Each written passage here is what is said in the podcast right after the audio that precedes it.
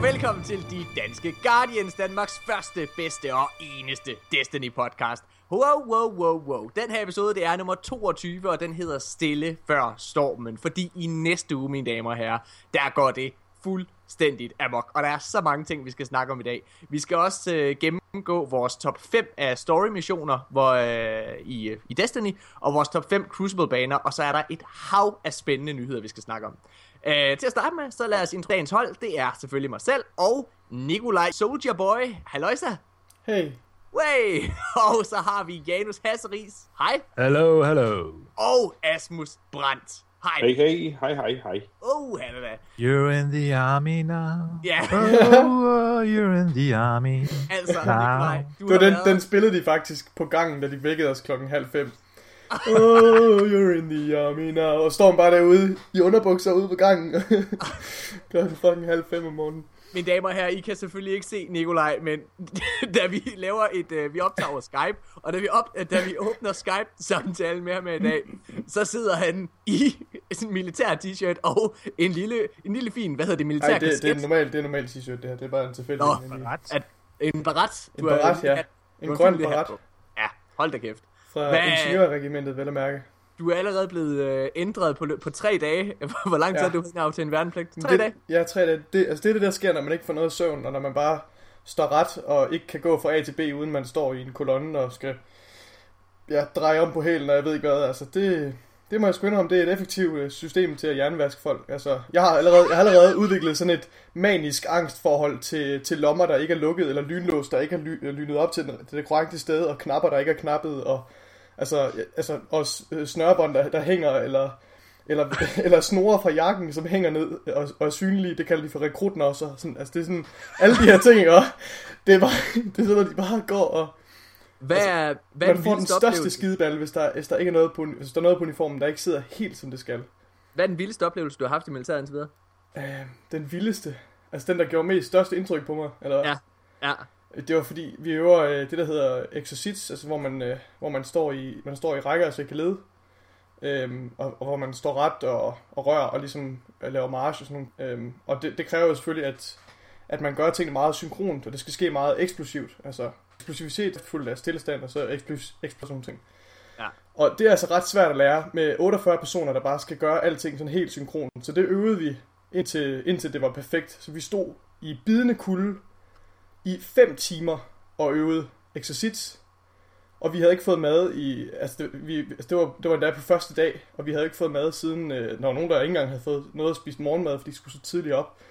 Altså klokken, den var, den var fire eller fem, inden vi, inden vi fik lov til at spise vores madpakke. Altså, vi bare stod derude i fire timer, og så tænkte jeg i hvert fald bare, okay, hvad er det, jeg har sagt ja til? Hvor mange gange har du grædt, mens du har været derinde? øh, kun fem gange. Nej,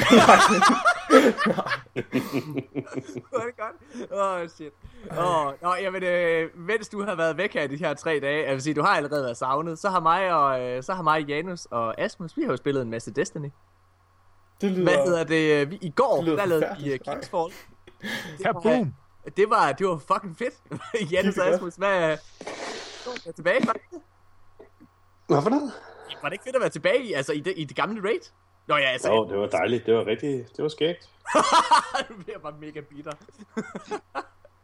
det er selvfølgelig ikke så, så nyt for dig. Eller så gammelt hedder det. Det er ikke så gammelt for dig, som det er for os. Ej, det er jo en gammel klassiker, ikke? Hvad er I for filan der? Ej, der skal vi ikke snakke mere om det der. Hold da kæft. Huh, så er den død. Ej, jeg, jeg, jeg, jeg, må jo sige, jeg, jeg, håber, jeg håber satan rasme, at, øh, at med, med Luke Smith i spidsen, så er det Kings Fall, der bliver skabelonen for Raid i fremtiden. Det må jeg sige. Hvad er Asmus? Altså ikke, jeg synes, de andre er dårlige, men jeg synes bare, at det, de er sådan lige i underkanten. Der på, det er ikke så med, med Majestic, øh, når det bare sådan lige kan klares på en time eller halvanden. Altså, jeg synes, det er meget fedt, sådan, at det er en ordentlig udfordring. Men, øh, men som jeg har fortalt åbent her i podcasten, øh, så, så den gang, at jeg sagde til dig, at jeg synes Wrath of the Machine, det var det fedeste raid overhovedet, mm. der, altså, der teabaggede du mig jo over at sige det. Altså, du kørte så hårdt på mig og sagde, at jeg ikke vidste en skid, og så, øh, da du endelig selv var igennem raidet, så sagde du, at det var meget fedt. Nå, men det er det da også, men, men altså... Synes du, synes du Kings Fall er bedre end Wrath of the Machine? Ej, det gør jeg. Jeg, jeg synes stadig, at Wrath of the Machine er det bedste raid, men jeg vil, jeg vil give Janus ret i, at skabelonen til King's Fall, den er jeg måske større fan af, men, men når man Ja. ja. vurderer oplevelsen som helhed, synes jeg, at Wrath of the Machine er, er et bedre raid. Men det er også bare et tegn på, at, Ja. at raid-teamet bare er vokset, at de er blevet, at de, altså, at de er blevet bedre. Jeg tror, det der, er, det, der, det, som er med til at snyde en op i hovedet øh, med Wrath of the Machine, det er, at det er så flot, tror jeg. Ja. Altså, det er så Det er virkelig, virkelig pragtfuldt. Altså sådan, Altså grafisk så er det så imponerende det spil. Mm. Mm. Øh, og det der er og det der er interessant det er at jeg er faktisk enig med dig øh, Janus at altså at Kingsfall det er simpelthen så majestætisk. Det er så det er så episk en oplevelse fordi det er så storslået. Man ved man skal hen og dræbe altså en af de største modstandere i hele verden, ikke det også? er kolossalt. Øh, I, hele, I hele universet. men det er bare det er bare lidt øh, det er lidt brunt og kedeligt. Altså så se Nå, ja, okay, ja, ja. på, øh, re, i forhold til det er meget Men jeg synes ikke, man kan betragte det som et kritikpunkt. Det er bare et Ej. spørgsmål om smag, for det skal jo være brun og kedeligt. Det skal Ja, ja. jo stinke langt væk af alien, øh, sådan Men, ja, men, men det, der, er- det, der er fantastisk ved Wrath of the Machine, det er, at der er så mange forskellige sanseoplevelser, du får, mens du sidder og spiller. Der er så mange forskellige locations, du kommer på. Øh, altså, hvor det er, at hele Kingsfall, det ligner mere eller mindre sig selv hele vejen igennem. Der er lige Golgoroth, som skiller sig lidt ud udseendemæssigt. Men ellers så er det meget de samme farvenuancer konstant. Jo, men jeg synes bare, at altså, der er jo langt flere mechanics i King's Fall, ikke? Det er der. Altså, og det synes jeg er fedt. Altså, jeg, synes, jeg synes, at sådan en som Totems er fed. Det der med, at det ikke engang er en boss fight. Altså, det, det, det, det, det, er, det er en ghost, og, og så en, Mm. en, en, en ren mekanisk ting, der skal udføres af dit team øh, i, i samarbejde. Det lader sig gøre. Altså, og det er ikke for at sige, at, at, man bare kan haste sig igennem Wrath of the Machine. For selvfølgelig kan man ikke det, og der er også nogle mechanics med det der. Men jeg synes, det er rigtig, jeg kan rigtig godt lide, at det varierer så meget. Der er, sådan, der er meget sådan stor spænd på de ting, man skal lave i King's Fall, ikke? Altså, som går fra super svære pu- jumping puzzles til, til de der mechanics, til boss fights, som er kombineret med mechanics og, og sådan noget. Og det, det synes jeg bare, ja, det fungerer rigtig godt, altså. Asmus, hvad synes du er det bedste raid i, øh, i Destiny? Nu har du prøvet dem alle sammen. Øh, jamen, øh, jamen, jeg er jo også bare mega farvet af, at jeg synes, at Raid øh, skal øh, gerne skal, øh, skal vare altså virkelig, virkelig lang tid. Altså, jeg, jeg ser jo helst, at, at en klan tager på Raid, og så tager det øh, tre spilledage, ikke? Altså, jeg kan, jeg, kan, jeg kan mega godt lide det der med, at man kæmper sig fra boss til boss. Der er millioner af ads imellem, og mobs, og alt muligt shit. Og ja, som Janus siger, nogle puzzles, der skal løses og sådan noget. Det vil også være... Det, det Altså, skal jo også tage lang tid af den, af den rigtige grund. Det skal, tage lang, det skal tage lang tid, fordi... Altså, det, det skal ikke tage lang tid, fordi man kæmper med den samme boss. Vel, det skal jo tage lang tid, fordi der er mange ting at lave, og fordi man skal gå langt fra A til B og sådan noget, ikke også? Præcis. Altså, Og så synes jeg, det kunne være fedt, hvis de gjorde det præcis som, som i World of Warcraft. At det var øh, loot, øh, øh, hvad kan man sige, bossen var øh, loot bestemt på en eller anden måde, ikke? Så havde du den her specielle shader eller sådan noget, var det fordi, du havde taget femte bossen i et eller andet raid. Det, Asmus, altså, og så kunne man blære sig med den, fordi det var virkelig svært. As- As- Asmus, står der Raiders på den t-shirt, du har på lige nu? ja, det gør der. Oh my god. Det er ikke Hvor er det. Åh, oh, hvor nice. Så, men hvad synes du så er det bedste raid? Det har du ikke svaret på, jo. Jamen, jeg, kan, jeg, jeg synes Wrath of the Machine er for mekanisk. Okay. Øh, det har ikke samme charme, som King's Fall har. Okay. Øh, men jeg kan også godt lide Vault of Glass. Ja. Jeg kan også godt lide Crotoscent. Jeg synes, Crotoscent er for kort. Ja. Men, men, øh, Ja. men jo, jeg, jeg er nok tilbøjelig til at hoppe med på jeres vogn og sige, uh, King's Fall er klart... Øh, det er brunt, men det er flot. føles, lidt, føles lidt ligesom at rende rundt ind i en tarm, ikke? Og skyde lidt ting. Okay, hvad hedder det? øh, Jamen, øh, lad os, øh, lad os gå videre her øh, og øh, sige tak, fordi at øh, i sidste uge, der beklagede vi os over, at der ikke var nogen, der havde sendt u- øh, bud ind til ugens bedst klædte Guardian. Det er der i den her uge. Tusind, tusind tak. Yes. Der er mega mange, der har sendt. Øh, og den her uges vinder, han hedder Daniel Busk på øh, PSN. Der hedder han også bare, eller Xbox, det ved jeg faktisk ikke, hvor han spiller. Men der hedder han i hvert fald også bare Daniel Busk i et ord. Øh, og han er fra en lille klan, der hedder Lords of Chaos. Øh, ja, så tillykke til dig, Daniel. Det er da sgu da rigtig, rigtig fedt gået. Det var en super flot en. I kan jo se ham på Facebook, hvis I har lyst, øh, hvor vi har lagt ham op. Øh, ja, fedt. Skal vi, øh, skal vi holde øh, et lille et sekunds pause, inden vi hopper videre til tre hurtigt? Ja, lad os gøre det. Lad os gøre det. Uncle Sam does the best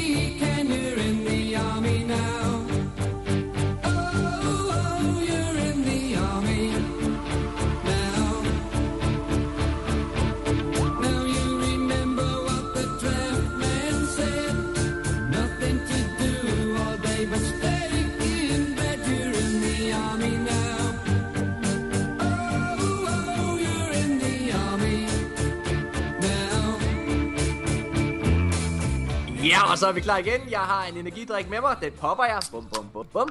Yes. Ah, det er selvfølgelig en monster. En blå en, og vi bliver desværre ikke sponsoreret. Men jeg håber, at jo mere vi siger det sådan live i, ra- i, ra- i radioen, så, så er der en eller anden, der sidder, åh, så skal de sgu også have nogen gratis. Hvad hedder det? hvad, hvad drikker I andre? Jeg hørte lige, Nikolaj poppede en øl. Ja, ja. Jeg drikker Tuborg Classic. Hvad Nu er, det ikke for, nu er det ikke for at være en fedt røv, men jeg har faktisk en monster stående ude i køleskabet. Vi er jo... Ah, vi skal sponsoreres. ja, det skal vi. Sammen. Hvad hedder det? Hvad med dig, Janus? Hvad sidder du, popper? Ja, det er Red Bull åbenlyst, det kan du jo se. Åh, oh, lækkert. Åh, sådan shit. der. Er det, er det den energidrik, du synes er bedst? Hvis du sådan skulle rangere, det, bliver, det burde have været tre hurtigt. Hvad er, den, hvad er de tre? er, det, er, mm. er, du mere til Red Bull, end du er til Monster? Ja, det er, det er jo den originale, ikke? Nej, De, ikke. de, Hostler er det ikke den originale. Det er i hvert fald, det, Ej. det er fordi, jeg kom fra Ølgået. Osler. What the fuck? øh, nej, Red Bull er, er den originale energidrik, 100% sikkert. Okay. Øh, men øh, og så, så, ja, de andre ligger så op af Red Bull smag rimelig åbenlyst, øh, så... Ja. Jamen, det gør Så ja, fortsat. Men ja, det, det, jeg synes, at Monster har, som er rigtig fedt, det er, at de har forskellige smagsvarianter, ikke? Altså Red Bull, de har ligesom bare holdt den ligesom Coca-Cola, så var der, var der bare sådan en light, som man ikke kan drikke, og uh, zero, som man heller ikke kan drikke, og, og lightweight, som man heller ikke kan drikke, og ultra lightweight zero. Nej, Nu skal jeg fortælle jer, hvad det er, jeg godt kan lide ved Monster. Det er, at øh, hver enkelt dåse, det er en halv liter. Ikke det der lille mikro, noget der som Red Bull kører med. Jeg skal jo, altså, jeg skal jo nå at kunne mærke det. Monster, Hvad det må, det? snart, øh, det må snart være den hyppigste dødsårsag i Danmark, tænker jeg. Ja, hvad hedder det? Mine damer og herrer, lad gå videre til øh, det tre hurtige. Okay, det første spørgsmål i den her uges tre hurtige, det er, hvem er den mest ligegyldige karakter i Destiny? Nikolaj, du får lov til at vælge. Hero 4. Ja, det, det, det, det, Shit, en fucking idiot. Ja, Han skal, han skal tilbage på fabrikken i hvert fald. Han skal ja, hvad med give ham en kost. Hvad synes du, at... Jamen, øh, jeg vil sige... Øh, han er så ligegyldig, ligegyldig, så ingen ved, hvad han hedder, men ham, der er New Monarchy-repræsentant. Hideo, nej, hedder han ikke helt andet? Nej, han hedder ikke Hideo. Hvad hedder han? Jeg, jeg, jeg, Jo, han hedder Hideo, tror jeg nok. jeg synes Ja. faktisk ikke, han er så ligegyldig, fordi jeg sidder og ser den serie, der hedder Gotham. Og der, øh, der, der blev, jeg blev nødt til at slå ham op, fordi jeg sad og tænkte, at jeg, øh, der, er en, der er en skuespiller med der, som er ham, der lægger stemme til ham fra New Monarchy. Nå. Øh, både mig og min kæreste, vi sad, hvad fuck, hvad, hvor er det? Hvad er det? Ham har jeg hørt mm, før. Mm. Hvad hedder det? Og Daniel siger, det er ham fra New Monarchy, Morten. Så siger jeg, ej, det er det ikke. Og så går jeg ind på IMDb og finder ud af, at det er det. Så han er ikke helt så ligegyldig. Det, er- ja, det er Men det er bare sådan, den der, den der ende af The Tower for mig er bare sådan, det er der, jeg ikke kommer. Fordi eftersom at man, og måske skulle jeg i virkeligheden have været kontroversiel og sagt, The Speaker, altså, Ja.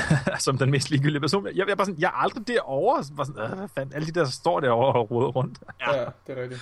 og så New Monarchy, som jeg slet ikke har nogen grund til at gå hen til. Altså. Hvad med dig, øh, hvad med dig øh, Asmus? Ja, men øh, jeg kan ikke lade være med at tænke på, på, på den her øh, robot, der står nede i hangaren, der hvor flyene flyver ind. Han står med to lysende pinde i hver, i hver hånd. Han er ret ligegyldig. Oh, Han har navnet. Han er stadigvæk vigtigere end Shiro, vil jeg lige pointere. Ja, jeg, nu kommer jeg med en kontroversiel en. Jeg var, jeg var ved at vælge øh, speakeren faktisk, fordi han jo, altså, der er jo ingen grund til. Men ved du hvad, jeg falder. Er klar kontroversielt. Lord Saladin. Lord Ja. Saladin, han er jo den mest, altså han har intet formål længere. han er bare, han er klar til at gå på pension. Åh, oh, Det er han lidt. shit, mand. Så, nå, fedt. Jamen, Man kunne også øh, godt have sagt Aphrodite. Ja, det kunne også Honorable godt. Men, hun har jo en funktion trods alt nu. Altså, hun har jo. Det er hende, der er repræsentant for Iron Banner. Ja, okay, det er selvfølgelig rigtigt. Altså, det er jo er sindssygt. Nå, okay, jamen, øh, jeg, jeg, jeg skal være helt ærlig over for lytteren. De, alle de her tre spørgsmål, vi har til tre hurtigt, de er hævet ud af røven. Ja, vi er at du kan optage. jeg har glemt at skrive dem op. Vi er nødt til at finde på et nyt segment. Nå, okay. Så, øh, hvad, Ja, hivet ud af røven. Tre hurtige fra røven. Hvad har Morten hævet ud af røven den her uge? Skal se, Ja. ja. Oh Okay. my god. For to spørgsmål, det er, hvilket skib synes du er flottest? Det, det var originalt, hvilket skib bruger du? Men det, jeg kan ikke huske, hvad det hedder. Så hvad, hvad for et skib synes du er flottest? Gud. Nikolaj, start. Jamen, jeg kan ikke huske, hvad den hedder. Den, den som jeg altid bruger. Den, der ser mest, sådan mest moderne ud. Den der blå og hvide ting, som, som Demonica også har en, den nye Og- station af. Det er den der fra... Øh, det er den der nye en fra... Øh, ja, fra... fra Timeless Tereshkova.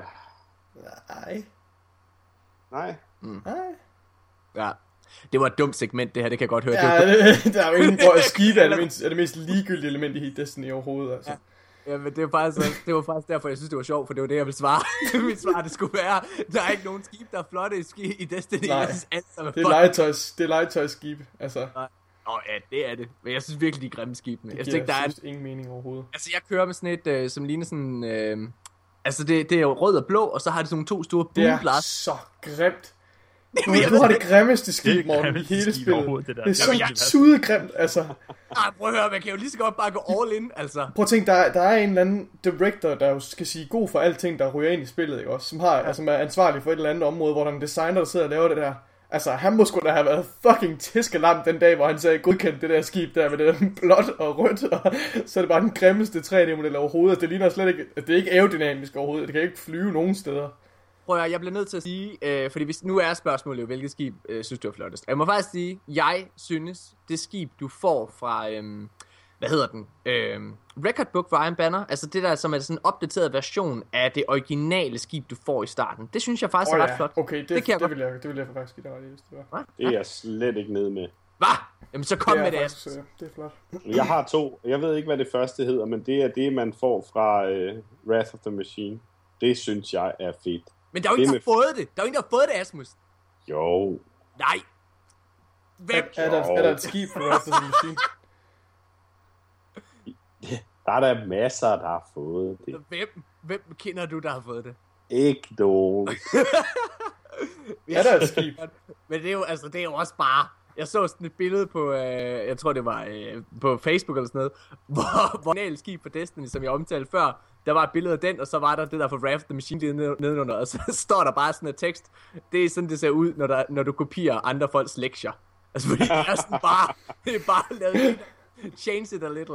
Det er fedt. Jeg kan godt lide farverne på det. Jeg synes, det er fedt med sort og rød, og jeg synes, det er fedt med det der, øh, det der Wrath-look med firkanterne ovenpå, og, det der ligesom, øh, ligesom Hunter-cloaken og sådan noget. Det synes jeg er fedt. Det er også rigtig aerodynamisk med sådan nogle polygoner, der stikker ud. Det er Helt fedt. vildt. Det er virkelig veludviklet sci-fi. Asmus, hvad var det andet skib, du synes var flot? Det er det, jeg bruger lige i øjeblikket. Det er det, der hedder Hebridean Thought Crime, og det er bare helt gråt. Ja, det er et fucking Øh, fedt navn. Øh, og jeg kan, jeg kan godt lide det. Jeg synes, det, jeg synes, det er blæret. Okay. Øh, også fordi det er så clean, som det er. Ja. Jeg synes ikke, der skal være alt sådan noget øh, øh, farver og strimler. Mm. Og, altså, det er også derfor, jeg synes, at, at, øh, at det opdaterede startskib, øh, skib, som man får fra recordbooken, at det er pissegrimt. Altså, jeg synes også, armoren, Hunter-armoren fra øh, Iron Banner med alt det der trælort på. Hvorfor skal der være trælort på? Prøv at begge skibe fra Iron Banner er også pissegrimme. Hvad sker ja, der for dem? De er fucking grimme. Ej. Nu, nu, nu fik jeg skibet fra øh, nu fik jeg skibet fra uh, Kings Fall i går. Ja, Hissegrimt. What? ja. Det, det er det Ja, der. det er det. Agonak. Dragon Carp, det er Carp. da så awesome, mand. Jeg, øh, Ja, okay, det er ret unikt, vil jeg sige, men det er hvis der altså... er nogen, der vil vide, Hvad det der våben der? Hvad det grimme skib, som Nikolaj øh, siger, jeg har, hedder, så hedder det Sarah, Sarahim Toaster. Altså, det er, det er Toaster. rigtig... Det, er- det, det er virkelig et passende navn, for det ligner seriøst en fucking brødrester. Altså, Ja. Åh, ja. Og skal vi lige skynde os at, øh, at få dig ind på banen, øh, Janus? Jamen altså, jeg vil ønske, at jeg kunne sige uh, Vienna Singer, uh, oh, som ja. er, er det, som man får fra um, Black Spindle-missionen. Men jeg synes ikke, at det er særlig pænt Nej. skib i virkeligheden. Men uh, det fik jeg jo første forsøg, Morten, det skal du vide. uh, Altså, du skal ikke drikke det hele på en gang. og så tror, men jeg tror faktisk, at det, som jeg, det skib, som jeg, jeg synes er pænest, er det, der hedder Waning Star, mm. som er... Øh, ja. det, jeg tror, det er bygget på en model, som jeg godt kender, men det er sådan, spidsen af den er sådan helt hvid, og så fader den sådan hen i blå, så bliver sådan smalt skib. Altså sådan, der, alle konturerne er sådan set visket ud hen i, i spidsen, fordi det sådan er sagde du? teknificeret. Det synes jeg er mega fedt. Wayne Ja, det kan jo, også man kan også godt få det øh, gennem drops. Ja. Men så en, som jeg, som jeg er ret vild med, øh, det er det, der hedder TikTok Inquisitor, som er sådan, øh, det er sådan firkantfladen på det. Det har sådan nogle... Øh, ja, det ligner, at overfladen ligesom sådan er ternet i, i altså, at, hvad kan man sige, ligesom sådan stof, eller, eller ja, jeg ved ikke, hvad man skal klare det, ikke? Altså, hvad det er sådan noget? øh, fedt. Kulfiber, ikke? Sådan Ja, noget kulfiber racer. overflade, ikke? Så det er sådan orange og blåt i sådan en kulfiber overflade, ikke? De der sådan nogle mech uh, animes fra Japan, ikke? Sådan noget Gundam, Ej, ud. et eller andet sådan robot. Okay. Og til, den er rigtig vild med den der TikTok, han quizede til faktisk. Hvad hedder det? Øh... Den er monster. Lad os komme videre til, til det næste spørgsmål. Altså, der er et spørgsmål ud af røven her tidligere til tre hurtige. Så det her det er helt klart min yndlings. Det glæder, jeg glæder mig til, faktisk. Det er, i Destiny, vil du gifte dig med, eller der, hvem vil du gifte dig med, hvem vil du dræbe, og hvem vil du knippe? Ja. Yeah. det er der, vi er, mine damer og herrer. Oh my god. Øh, ja. Nikolaj, Ej, nej, hvem vil du dræbe, hvem vil du knippe, og hvem vil du gifte dig med? Kom så. Jeg vil... Øh... Det er seriøst, det her. Okay, okay. Jeg vil dræbe... Tager for lang tid. Janus, kom så. ja, okay. Uh, jamen, jeg, jeg vil gifte mig med Kate, fordi at, uh, mm. altså, det er jo en robot. Altså, den må på en eller anden måde kunne, kunne moddes til, og, og måske kunne fungere, eller, fungere der. Så vil jeg, så vil jeg knippe Amanda Holiday. uh, Nej, Du tager de gode. Nej. og så, uh, så vil jeg jeg dræbe speaker. mand, der har tænkt over det, kan I høre. Det er, Klar ud. Det der, jeg godt lide. endelig kommer der nogle gode spørgsmål. Okay, jeg er klar nu. Okay, fedt. Hvad så er det, Blej? Jeg vil, øh, jeg vil dræbe Shiro, og det vil jeg gøre ved at spille noget sodavand ned over hans ansigt, så han, så han går i stykker. Og så tror jeg, øh, så vil jeg, så vil jeg gifte mig med, så vil jeg gifte mig med, hvad hedder det, med Ikora. Og så vil jeg, øh, så vil jeg nok knippe øh, øh, Sweeperbot, der står på vej hen til New Monarchy. Fordi den må også kunne modificeres, tænker jeg. Okay, jeg ved ikke. Se, hvad du skal fejre i dag, sweeper. Godt, Rasmus. Kom så. Jamen, jeg tror, jeg vil gifte mig med uh, robotten, der står nede i hangaren og viser skibene ind. Bare for Han er lyd med. Hvad er der med jer og de der fucking robotter? Altså, altså er det alle Det er fremtiden, Morten. Det er fremtiden. Er det alle Guardians, der går? Det er fremtiden. Jeg kunne sgu da godt lide. Åh, oh. oh, Gud. Øh, og så jeg er faktisk ret sikker på, at jeg ville slå Master Rahul ihjel, fordi alle de gange, han har skuffet mig. Og jeg, vil, og jeg vil ikke gøre det sådan stille, eller jeg, vil, jeg vil, tror, jeg vil gøre et stort nummer ud af det. Jeg vil uh, give ham sådan en, uh, en, en, en stor vikingebegravelse, hvor jeg laver den der, jeg ved ikke om jeg har set Vikings, men hvor de lige skralder ryggen op på ham og hænger Altså ham op, så vingerne. det ser ud som om, han har vinger. This was a crime of passion. Lige A præcis. crime of passion. Okay, what the shit. Ja, Og så tror jeg, så tror jeg, jeg vil, øh, så tror jeg, jeg vil knalde Ares Morn, fordi hun er sådan en dirty little bitch. Wow! Uh, ja. hun, har, hun har tre øjne. Hvordan tror du, det ser ud, uh, ser ud under maven? oh shit. Også, men hun ved jo, og hun ved ikke, hvem det er jo, så du kan bare sådan sidde og bilde hende alt muligt ind. Fem. Hvem er det? Ej, jeg er din far. Fingers on my mind. Din sjæl, altså. Shit. Okay. Jamen, øh, jeg, øh, mit er ikke helt så gennemtænkt som jeres, men øh, jeg vil, øh, jeg, det er helt sikkert, at jeg vil knippe øh, Cryptarken, fordi det er på tide, at jeg knipper ham. Og så, øh, hvad hedder det, så vil jeg gerne, øh, så vil jeg gerne gifte mig med, øh, med hende der Cryptarken nede fra øh, Iron Temple. Bare fordi hun trænger sgu også til noget opmærksomhed. Der er ingen, der, er ingen, der tænker på hende. Det? øh, Ja, og så dræber jeg hende bagefter. Så hende dræber jeg. Men, mens du knipper hende. Jeg når lige at gøre hende er for satan, Morten. What the shit? Hvad hedder det? øh? Det er fucked up. Det her. Godt. Øh, ja, Ej. Gud. skal vi lige holde en pause, og så gå videre til Ja, det tror jeg. Jeg, er- jeg bliver nødt til at hyre en advokat. Okay, vi er tilbage lige efter det her.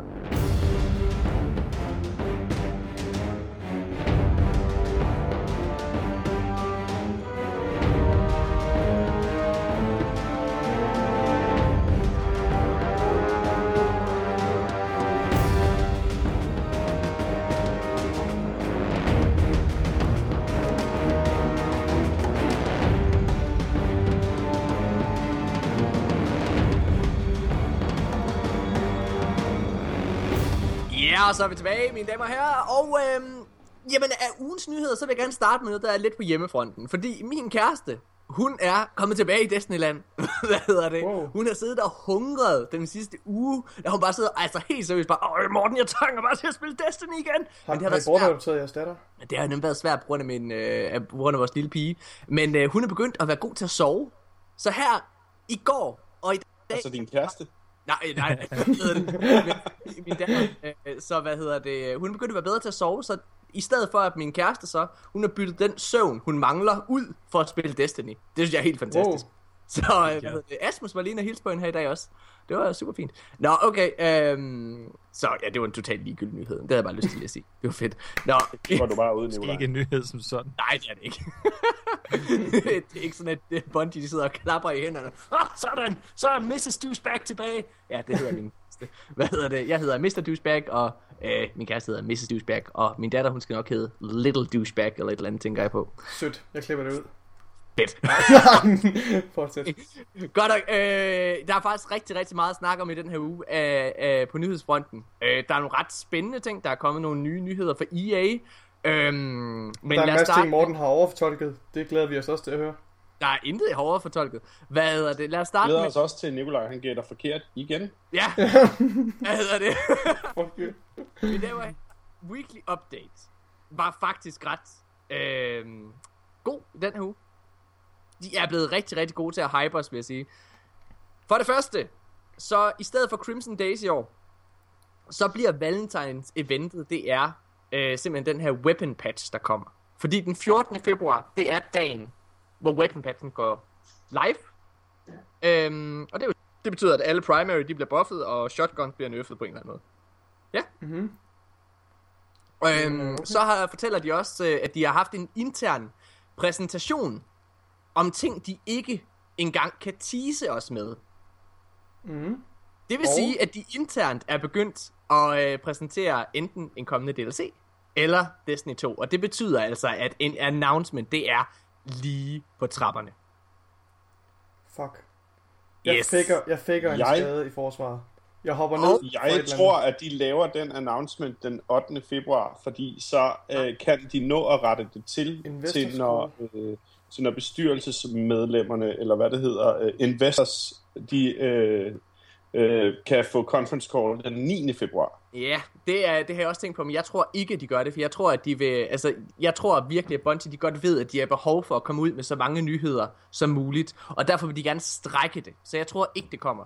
Øh, men, det, men det kan vi faktisk uh, snakke om lige om lidt, øh, fordi som øh, Asmus er mig inde på, så øh, den 8. februar, det vil sige onsdag, den 8. februar i næste uge, der kommer der en livestream, hvor de øh, viser øh, den her weapon patch i aktion, fortæller lidt om den, hvad ændringerne er og alle de her ting.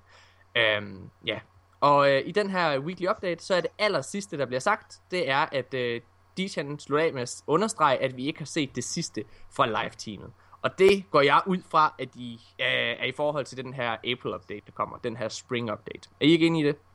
Jo. Ja, godt. Ja, ja, ja, ja. Jeg er træt af live-teamen der. Ej, live-teamet, det gør det sgu rigtig fint. Kan de ikke bare gang med at lave indie games på til smartphones? Nå, øh, Game var, øh, Development Kirkegården. okay. Undskyld, fortsæt. Hvad hedder det? Nu var øh, Asmus, han var selvfølgelig inde på det. Øhm, det, der er rigtig, rigtig interessant, det er jo, at her i næste uge, der går det fuldstændig amok, fordi vi har en livestream den 8., hvor de teaser nyt indhold til Destiny, den her weapon patch. Og den 9. dagen efter, der kommer der det her Activision Conference Call. Altså et earnings call fra øh, Activision, hvor de sidder og fortæller omkring, uh her, jamen så godt går det i Activision. De sidder og fortæller omkring nye ting i Call of Duty Land, i uh, Skylanders og så videre, og selvfølgelig i Destiny. Og hver gang, hver eneste gang, der har været noget conference call, så er de kommet til at røbe et eller andet. Ja, og det står jo også, der er jo sådan nogle officielle dokumenter altid ved de der conference call, som, er, bliver, som, altså, som man kan se. Ligesom vi har kun set de, for de tidligere gange, hvor de sådan har teaset, altså hvor der stod øh, større release i for eksempel Taken King. Det blev også Ja. teaset øh, tilbage i feb, altså februar sidste år. Præcis. Så, øh, så det, bliver, det bliver vildt. Øh, og det, der er rigtig interessant, det er, at den her conference call, det er så om torsdagen, den kommer. Og det er samme dag, hvor Weekly Update fra Bungie kommer ud. Så det vil sige, jeg tror, at næste Weekly Update, jamen, der ved, de ved godt på forhånd, hvad Activision har tænkt sig at fortælle. Så jeg tror, de går ud og bekræfter det for første gang, fordi vi har set, at de har været meget mere upfront med alting. Så jeg tror, i stedet for, at de bare, altså sidste gang, at der var, øh, at Activision for eksempel fortalte omkring Destiny 2, der Bungie, de tog, de tog det ikke til sig. Der lå de det bare sådan lidt løb ud i sandet, og øh, ja, taler overhovedet ikke om det. Men det tror jeg, de gør her næste gang. Jeg tror, de går ind og taler, i tale sætter direkte til os. Hmm. Ja, hvad tænker I?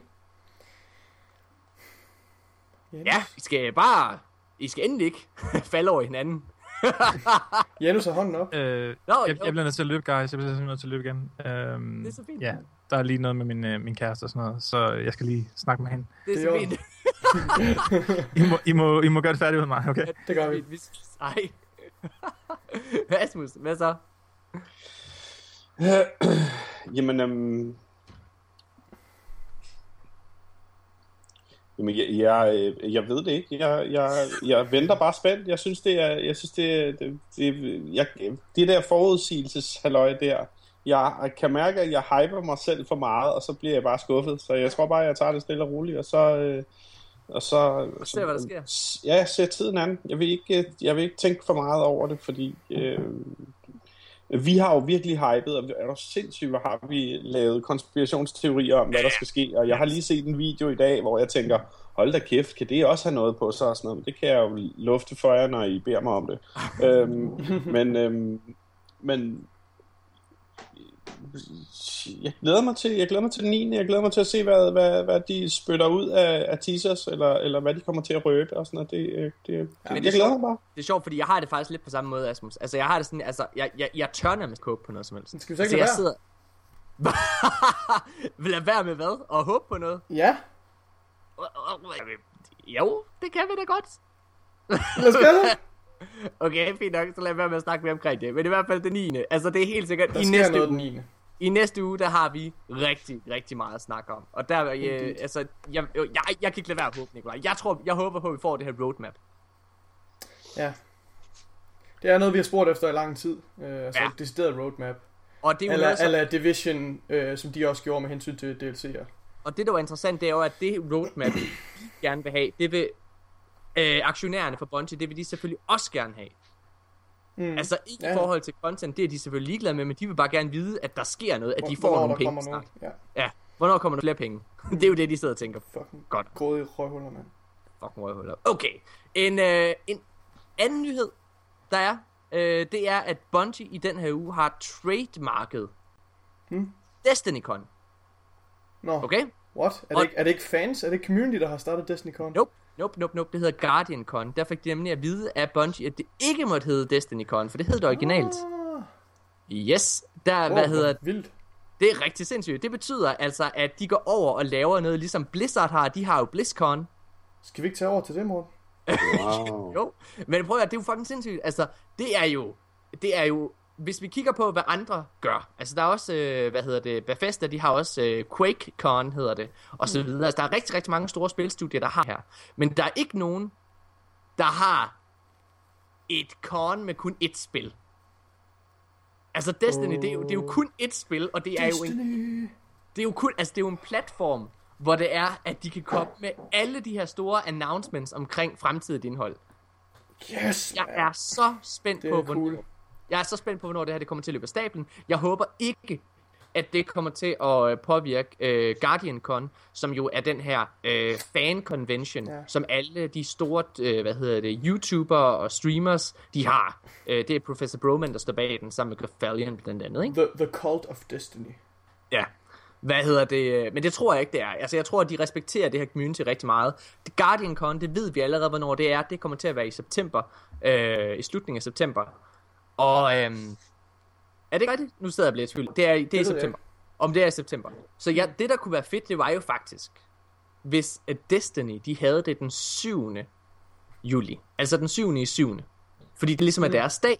Og noget, vi har efterspurgt i lang tid, det er jo, faktisk, at der var, øh, altså, at der er noget ekstra, altså på den dag. Ja. Ja. Mm. Mm-hmm. Ja, spændende. spændende. Ja. Ja. Har I noget tilføj? Nej, jeg er ikke nær så meget inde i det, som du er lige i øjeblikket, så øhm, jeg har ikke Nej, noget at bidrage det- med desværre. Ja, det- Jeg vil også sige, det er faktisk øh, den første podcast, hvor jeg har bedt Nikolaj om ikke at forberede sig overhovedet. Ja. Jamen, jeg Ikke altså, jeg er spændt på at det- se, hvad du har til mig. Det jeg synes vi skal, det er, jeg synes vi skal få fat i nogle pressekort, og så skal vi tage der over. Øhm, og så øh, skal vi lave en, øh, en DestinyCon podcast. Ja, Ja, det er lige præcis det, jeg synes, at vi også skal. Det, er, det kunne være så fucking sindssygt. yes, yes. Okay. Men øh, jeg har, der er en anden stor nyhed, vi skal tale om. Øh, den er ikke direkte Destiny øh, orienteret, eller hvad det hedder. Men det der er, det er, at ligesom at Activision i næste uge har deres, øh, hvad hedder det, øh, hvad hedder det, call, uh, investors call, så har EA også haft det. Og EA, de har simpelthen offentliggjort, at der kommer en stor ny, øh, hvad hedder det, øh, konkurrent til Destiny og The Division fra deres side af. Det er så vildt. Det er så sindssygt. Og det, der er rigtig, rigtig crazy ved det her, det er, jeg har jo sagt mange gange, øh, også åbent i den her podcast, at jeg ikke er særlig forventningsfuld til øh, Mass Effect Andromeda. Mm-hmm. Grunden til, at jeg ikke er særlig øh, forventningsfuld i forhold til det, det er fordi, at dem, der laver Mass Effect Andromeda, det er, øh, det er BioWare Montreal. Og BioWare Montreal, de har aldrig lavet noget af det originale Mass Effect. Det er et helt andet studie. De har tre studier, De har, ma- øh, BioWare, de har øh, ja, præcis tre studier, men som det er jo har navnet. Men altså, det, vi, når, vi snakker i dag, altså, når vi snakker om BioWare normalt, så mener vi jo Bio, BioWare Edmonton. Yes. Det er dem, BioWare, der har lavet de der store øh, blockbusters. BioWare Edmonton, det er dem, der har lavet alt det. Det er dem, der har lavet den originale Dragon Age Inquisition. Og jeg sagde, altså, jeg sagde også, Nikolaj, at, jamen, at, at da du spurgte, åh, er du ikke bare mega hype på det næste masse? Overhovedet ikke. Altså, jeg mærker det overhovedet ikke. Altså, jeg får vej i internettet ved, at det er super upopulært at sige det, jeg siger lige nu. Men jeg tror, at det bliver den største stinker i hele verden. Og det er simpelthen fordi, at dem, der laver det, de ikke har været inde i den her verden før. Jeg tror ikke, de forstår helt præcis, hvad det er. Det er nogle helt andre mennesker bag. Så Ja. det, er, det bliver rigtig, rigtig interessant. Men, grunden til, at jeg nævner alt det her, det er fordi dem, der laver den her Destiny-konkurrent, det er BioWare Edmonton. Ja. Det her, det kunne rent faktisk godt gå hen, altså fordi vi er jo alle sammen enige om, at The Division, prøv at høre her, de når ikke Destiny til sokkerholderne. Ja, det er virkelig sandt, at, altså, at, at Destiny ligesom fylder sin egen niche af sådan nogle superspil nærmest. Altså når nu uh, EA simpelthen de forsøger at, at ramme den samme bølge med den samme målgruppe. Det synes Præcis. jeg er vildt sjovt også, at Destiny er ligesom den, der, øh, der ja, var de første på scenen i forhold til sådan en, en IP. Det er Lige vildt, præcis. øh, det er vildt fedt. Ja, altså mm. det, er, det, det, det er ret interessant for at være helt ærlig. De siger, at de har arbejdet på det her siden 2012, øh, og så vidt jeg husker, så Jeg, er jeg det... sidder og kigger fire år siden, hvor der står uh, Mass Effect 4, det hed det jo, hvad det blev kaldt dengang. In Ja. development at BioWare Montreal, Edmonton Studio working on new IP. Det er for fire år siden. Ja. Uh, det er virkelig, jeg glæder mig sindssygt meget til at se, hvad Altså de det, det må jeg også sige, om det er jeg ret interessant på. Ja, altså jeg... Åh, Fordi er- Morten, du, du og jeg, vi, altså, vi, forstår jo på grund af Destiny, altså hvor, hvor, hvor kraftfuldt et spil det er, altså den, de her type spil. Division er vi ikke stor fan af på grund af setting og så videre. Øhm, og, ja, ja, ja. Og nu vil jeg faktisk, og nu vil jeg faktisk sige noget, fordi at øh, et andet BioWare-studie, som også, øh, igen, det, de laver så The Old Republic, øh, som også er en MMO. Og nu ved jeg godt, at jeg lige har sagt, at der var meget stor forskel på studierne, og det er der også. Men jeg vil bare sige, nu, øh, Asmus, du har også spillet SWTOR, altså The Old Republic. Ja. ja. Og, øh, og jeg spillede det i 14 dage. Jeg spillede det altså ret intenst i 14 dage, men så faldt jeg simpelthen fra. For jeg synes, at det var, altså historien var rigtig god i det, men endgame og alle de her ting og gameplay, det fangede mig overhovedet ikke. Det, der holdt mig kørende i Destiny, det var gameplayet. Og gameplayet, det har aldrig været BioWares stærke side, i min optik. Det har altid været historierne, som Mass Effect og Inquisition det har kørt på. Det har aldrig været gameplay. Mm. Så jeg er super, super spændt på, hvad de kan finde ud af. Fordi de, må, de har haft det her i udvikling i lang tid. Mm. Øh, så altså, hvad de gør, og det er en, det er en ny IP. Øh, altså et helt nyt brand, det vil sige, det kan ikke være Mass Effect øh, Nej. online. Det jeg kan håber, ikke være øhm, Star altså jeg har, jeg har, altså jeg er jo stor sci-fi fan, og jeg har vildt stor respekt for, for Mass Effect og dens øh, øh, gren af sci-fi, for det ligger, det ligger ret højt op på listen i forhold til hard sci-fi. Altså det er ret, hvad, hedder, hvad skal man sige, grounded på en måde. Altså ting, der Ja. har ordentlige forklaringer, hvor Destiny ligger i en meget mere blødere kategori. Så jeg håber, at de holder sig i den der lidt hard sci-fi øhm, kategori der. Jeg, nu, så er jeg øh, spændt på at se, hvad de, hvad de har. Jeg vil egentlig gerne høre, hvad Asmus han havde at sige i forhold til SWTOR. Jamen altså, øh, øh, jeg, jeg startede jo jeg startede med Knights of the Old Republic, eller hvad det hedder. Ja. Øhm, ja. Øhm, og det, det, det gjorde jeg, fordi at øh, jeg er helt fjollet med Star Wars-universet, men jeg kom jo samtidig fra World of Warcraft, kan man ja. sige. Og kommer du fra så øh, gennemarbejdet en maskine, øh, som World of Warcraft er, og skal til at lære rotations og alt sådan noget på en, en ny karakter i Knights of the Old Republic, så bliver man altså lidt langskægget. Jeg kan rigtig godt lide det, men, men, men jeg, sy- jeg synes sgu, det mangler noget rent øh, gameplay-mæssigt. Ja. Øhm, det jeg enormt godt kan lide ved at spille konsol, er, at der er et begrænset antal muligheder for, hvor meget du kan fuck op med dine fingre. Ja. Øhm, Helt enig. nu spillede jeg Warrior i World of, War- i World of Warcraft. Øh, jeg har købt en speciel mus, så jeg kunne have min rotation, altså min angreb, siddende på specielle knapper på den mus. Ja. Øh, og så jeg kunne angribe, angribe øh, mest optimalt, kan man sige, hele tiden. Øhm, jeg forsøgte at, at få det samme ind under huden med rotation i uh, Knights of the Old Republic, og det lykkedes mig aldrig, og det var også derfor, jeg spillede en måned, og så slap jeg det. Ja. Mm. Det er, jamen, altså, og det, det, du lyder jo til at være ret enig i det ting, jeg egentlig sagde så. Altså, det Mhm. er... Jeg, jeg, jeg, altså, igen, jeg, jeg er håbefuld, fordi at det er øh, Edmonton, der laver den her IP.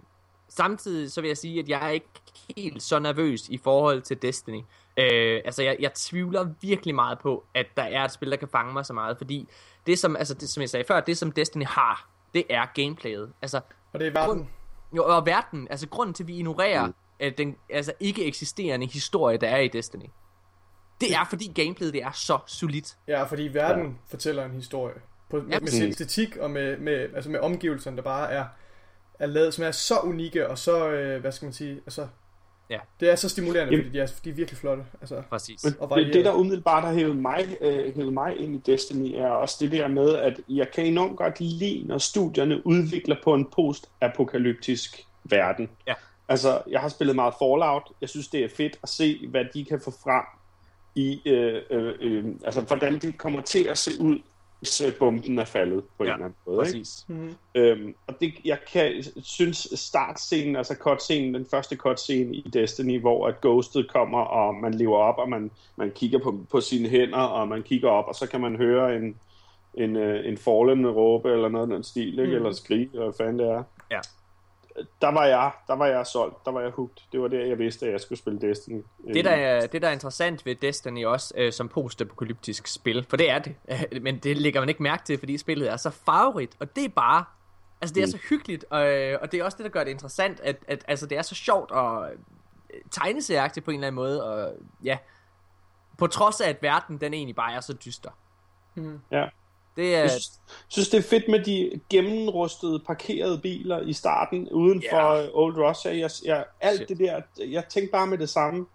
Holy fuck, Ja. ja. det her det er fedt. altså om, det er omgivelser, cool. der er så unikke, at de fortæller en historie, hvor man tænker, det der, det vil jeg gerne lære om. Hvordan ser det, hvorfor ser det sådan ud? Og, altså, Præcis. det er en verden, der er utrolig udviklet også. Altså, og mange ting, der ikke er udviklet, som, som, som man bare kan forestille sig, hvad det kunne... øh, Ja. Og så, er det, og så er det futuristisk samtidig med. Altså, det, er jo, det, er jo ikke, det er jo ikke nutiden. Det er ikke, det er ikke 14 dage efter, at bomben er faldet i nutiden. nej, Det er jo, hvad er det, 700 år ude i fremtiden, ikke? Ja. Og så er, er, er der sket et eller andet forfærdeligt. jamen det er det, der er fucking interessant, det er også- lige præcis det der med, at det ikke er... filosofisk. De har også fat i nogle virkelig tunge filosofiske emner også. Tror I, øh, altså, der er ikke nogen tvivl om, at jeg tror, at hvis der, er, hvis der kommer en reel konkurrent til Destiny nogensinde, så tror jeg, at det bliver den her. Øh, fordi ja. at BioWare, altså de er virker bare som om, at de ved, hvad de laver i forhold til Ubisoft. De har erfaring med at lave de her store RPG-spil, og man må ja. sige, det, altså, det er nogle af de erfaringer, der, der gør, at det er nemt at lave et skift til for eksempel et Destiny-spil.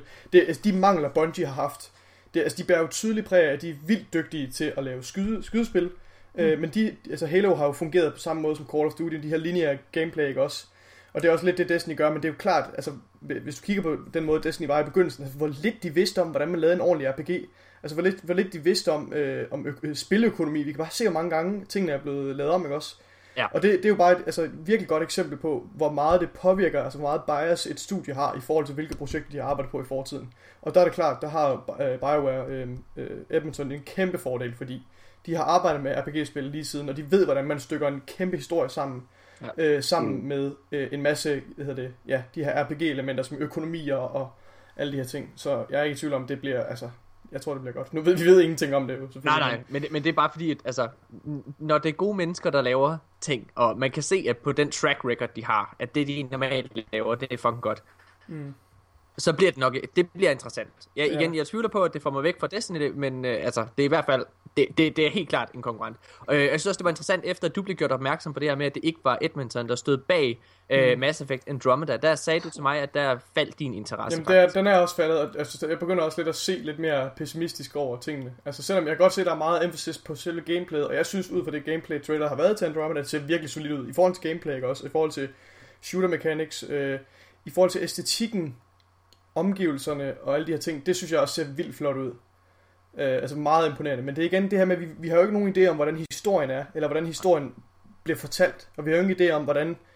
Altså, der er så mange brikker, der mangler, og jeg kan godt se det der med, at de ligesom har holdt igen med, for de har jo ikke fortalt ret meget om spillet. Altså, Nej. Så det, er jo, det kan jo godt være et tegn på, at, at de virkelig ikke er særlig, øh, øh, at de ikke er særlig håbefulde, og de ikke har særlig meget tillid til det. Altså, Og det kommer ud lige om lidt, vil jeg bare lige Ja, sige. det er også det derfor, gør det, er det. så mærkeligt. Altså, det, det, Ja. det er enten så, at det er en genistreg fra, øh, fra, Ja. altså, fra BioWare's side, det, at det kan bare være en bombe, de smider. Altså, bare, altså, det kommer til at tage folk med storm, og det håber jeg, det gør. Jeg håber selvfølgelig, at det bliver et virkelig godt spil. Og Ja. at jeg kommer til at investere mange timer i det, de få timer, jeg har til rådighed, når jeg er hjemme i weekenden selvfølgelig.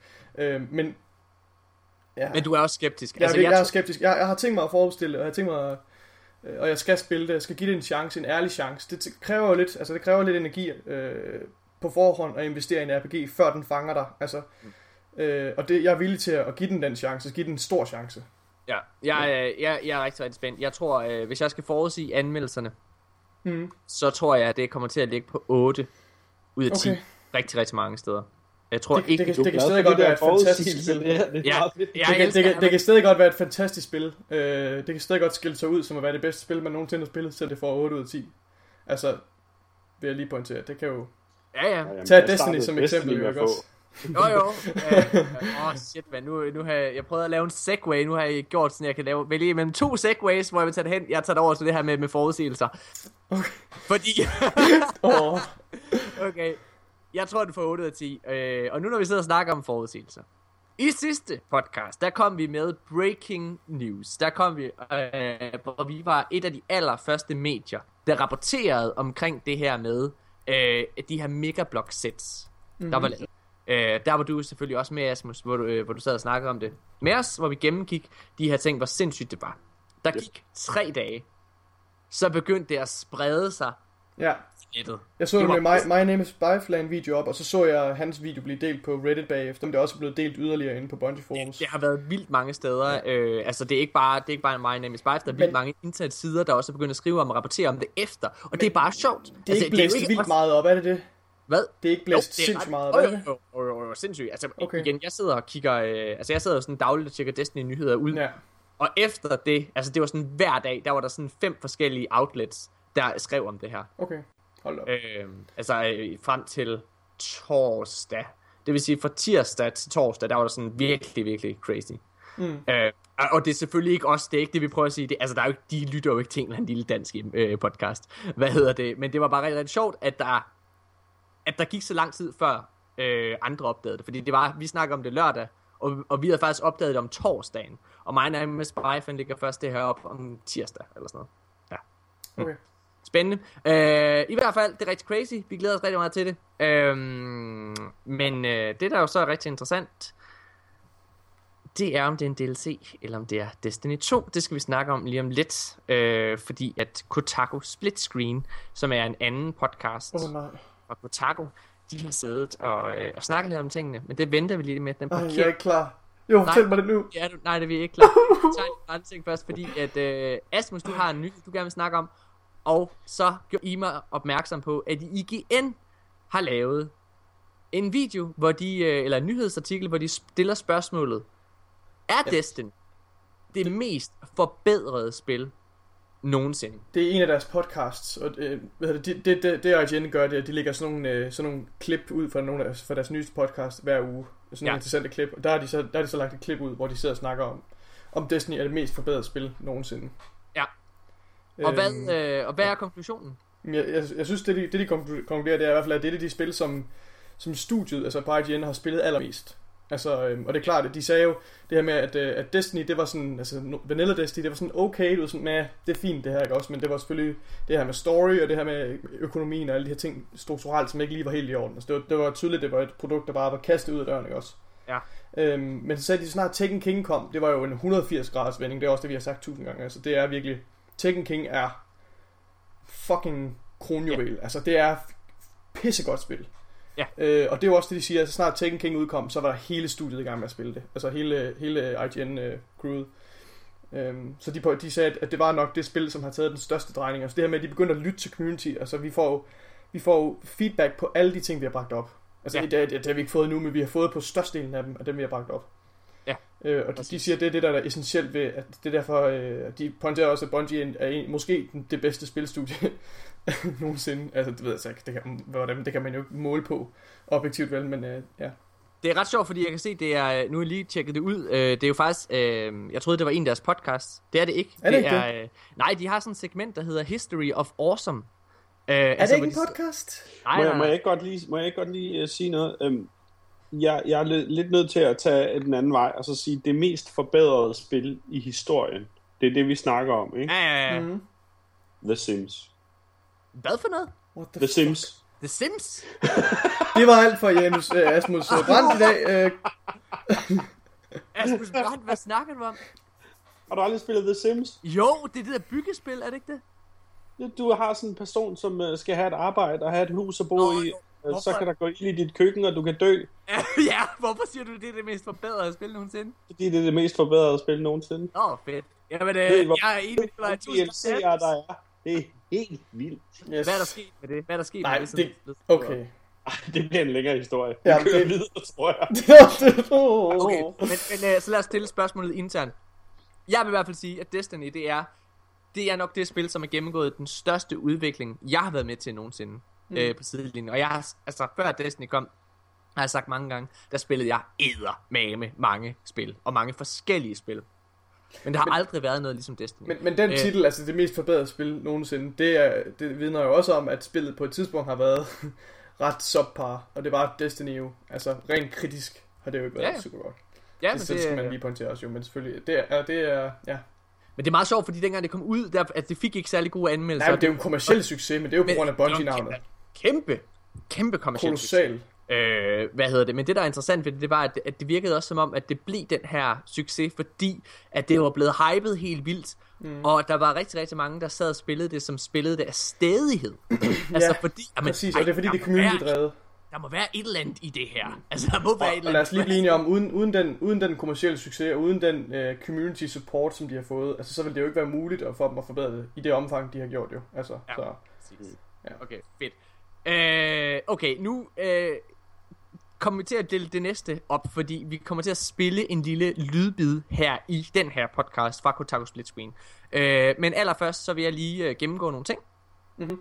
Fra Kotaku Split Screen, som er Kotakus podcast, så i nummer 66, der laver de sådan en Q&A, og en af dem, der er inde og snakke, det er Jason Schreier, uh. som den øh, opmærksomme lytter selvfølgelig ved, især hvis man ved- interesserer sig for Bungie, så er det ham, der ligesom har skrevet, nærmest, altså, han har lavet mange af de sådan, Troværdige, troværdige league-artikler.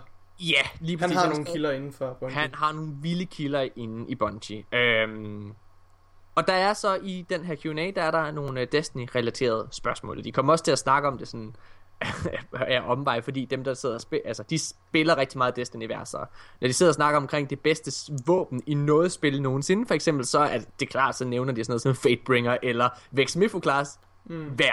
Øh, altså hver især, det, det er ret sjovt. Øh, altså, nå. Men i den her podcast, der sidder de og snakker blandt andet om, hvad Destiny 2 vil indeholde. Mhm. Jason, han nævner, øh, Nej, jeg, jeg at- er klar. Han nævner noget med, at, at, altså, at han ved, altså han, han nævner noget, som han ved, de gerne ville have lavet, at Bungie gerne ville have lavet før, men de ikke kunne på øh, Xbox 360 og PlayStation 3. Mm-hmm. Og det er nemlig at have NPC'er til at kæmpe ved din side.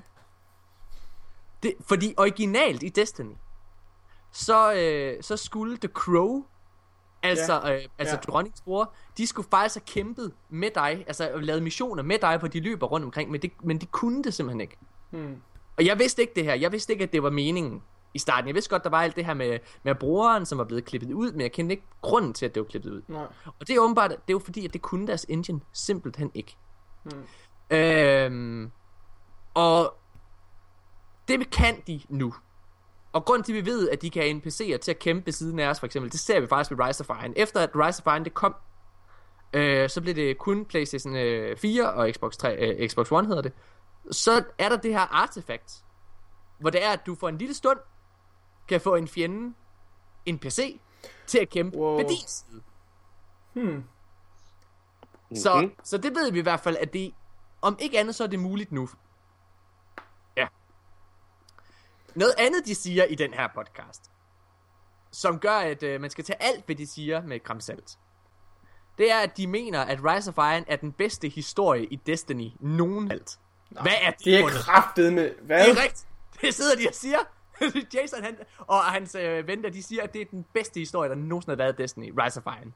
Fordi den har en start, en midte og en slutning, og det hele kulminerer i rated. Og det er sådan, Det er er fucking løgn. Hvad snakker I om, Og selvom det, selvom det kulminerer i rated, så kulminerer det jo på aller dårligste vis. Altså, der er jo ingen plot forbindelse til rated andet end Ja, kilden til sit...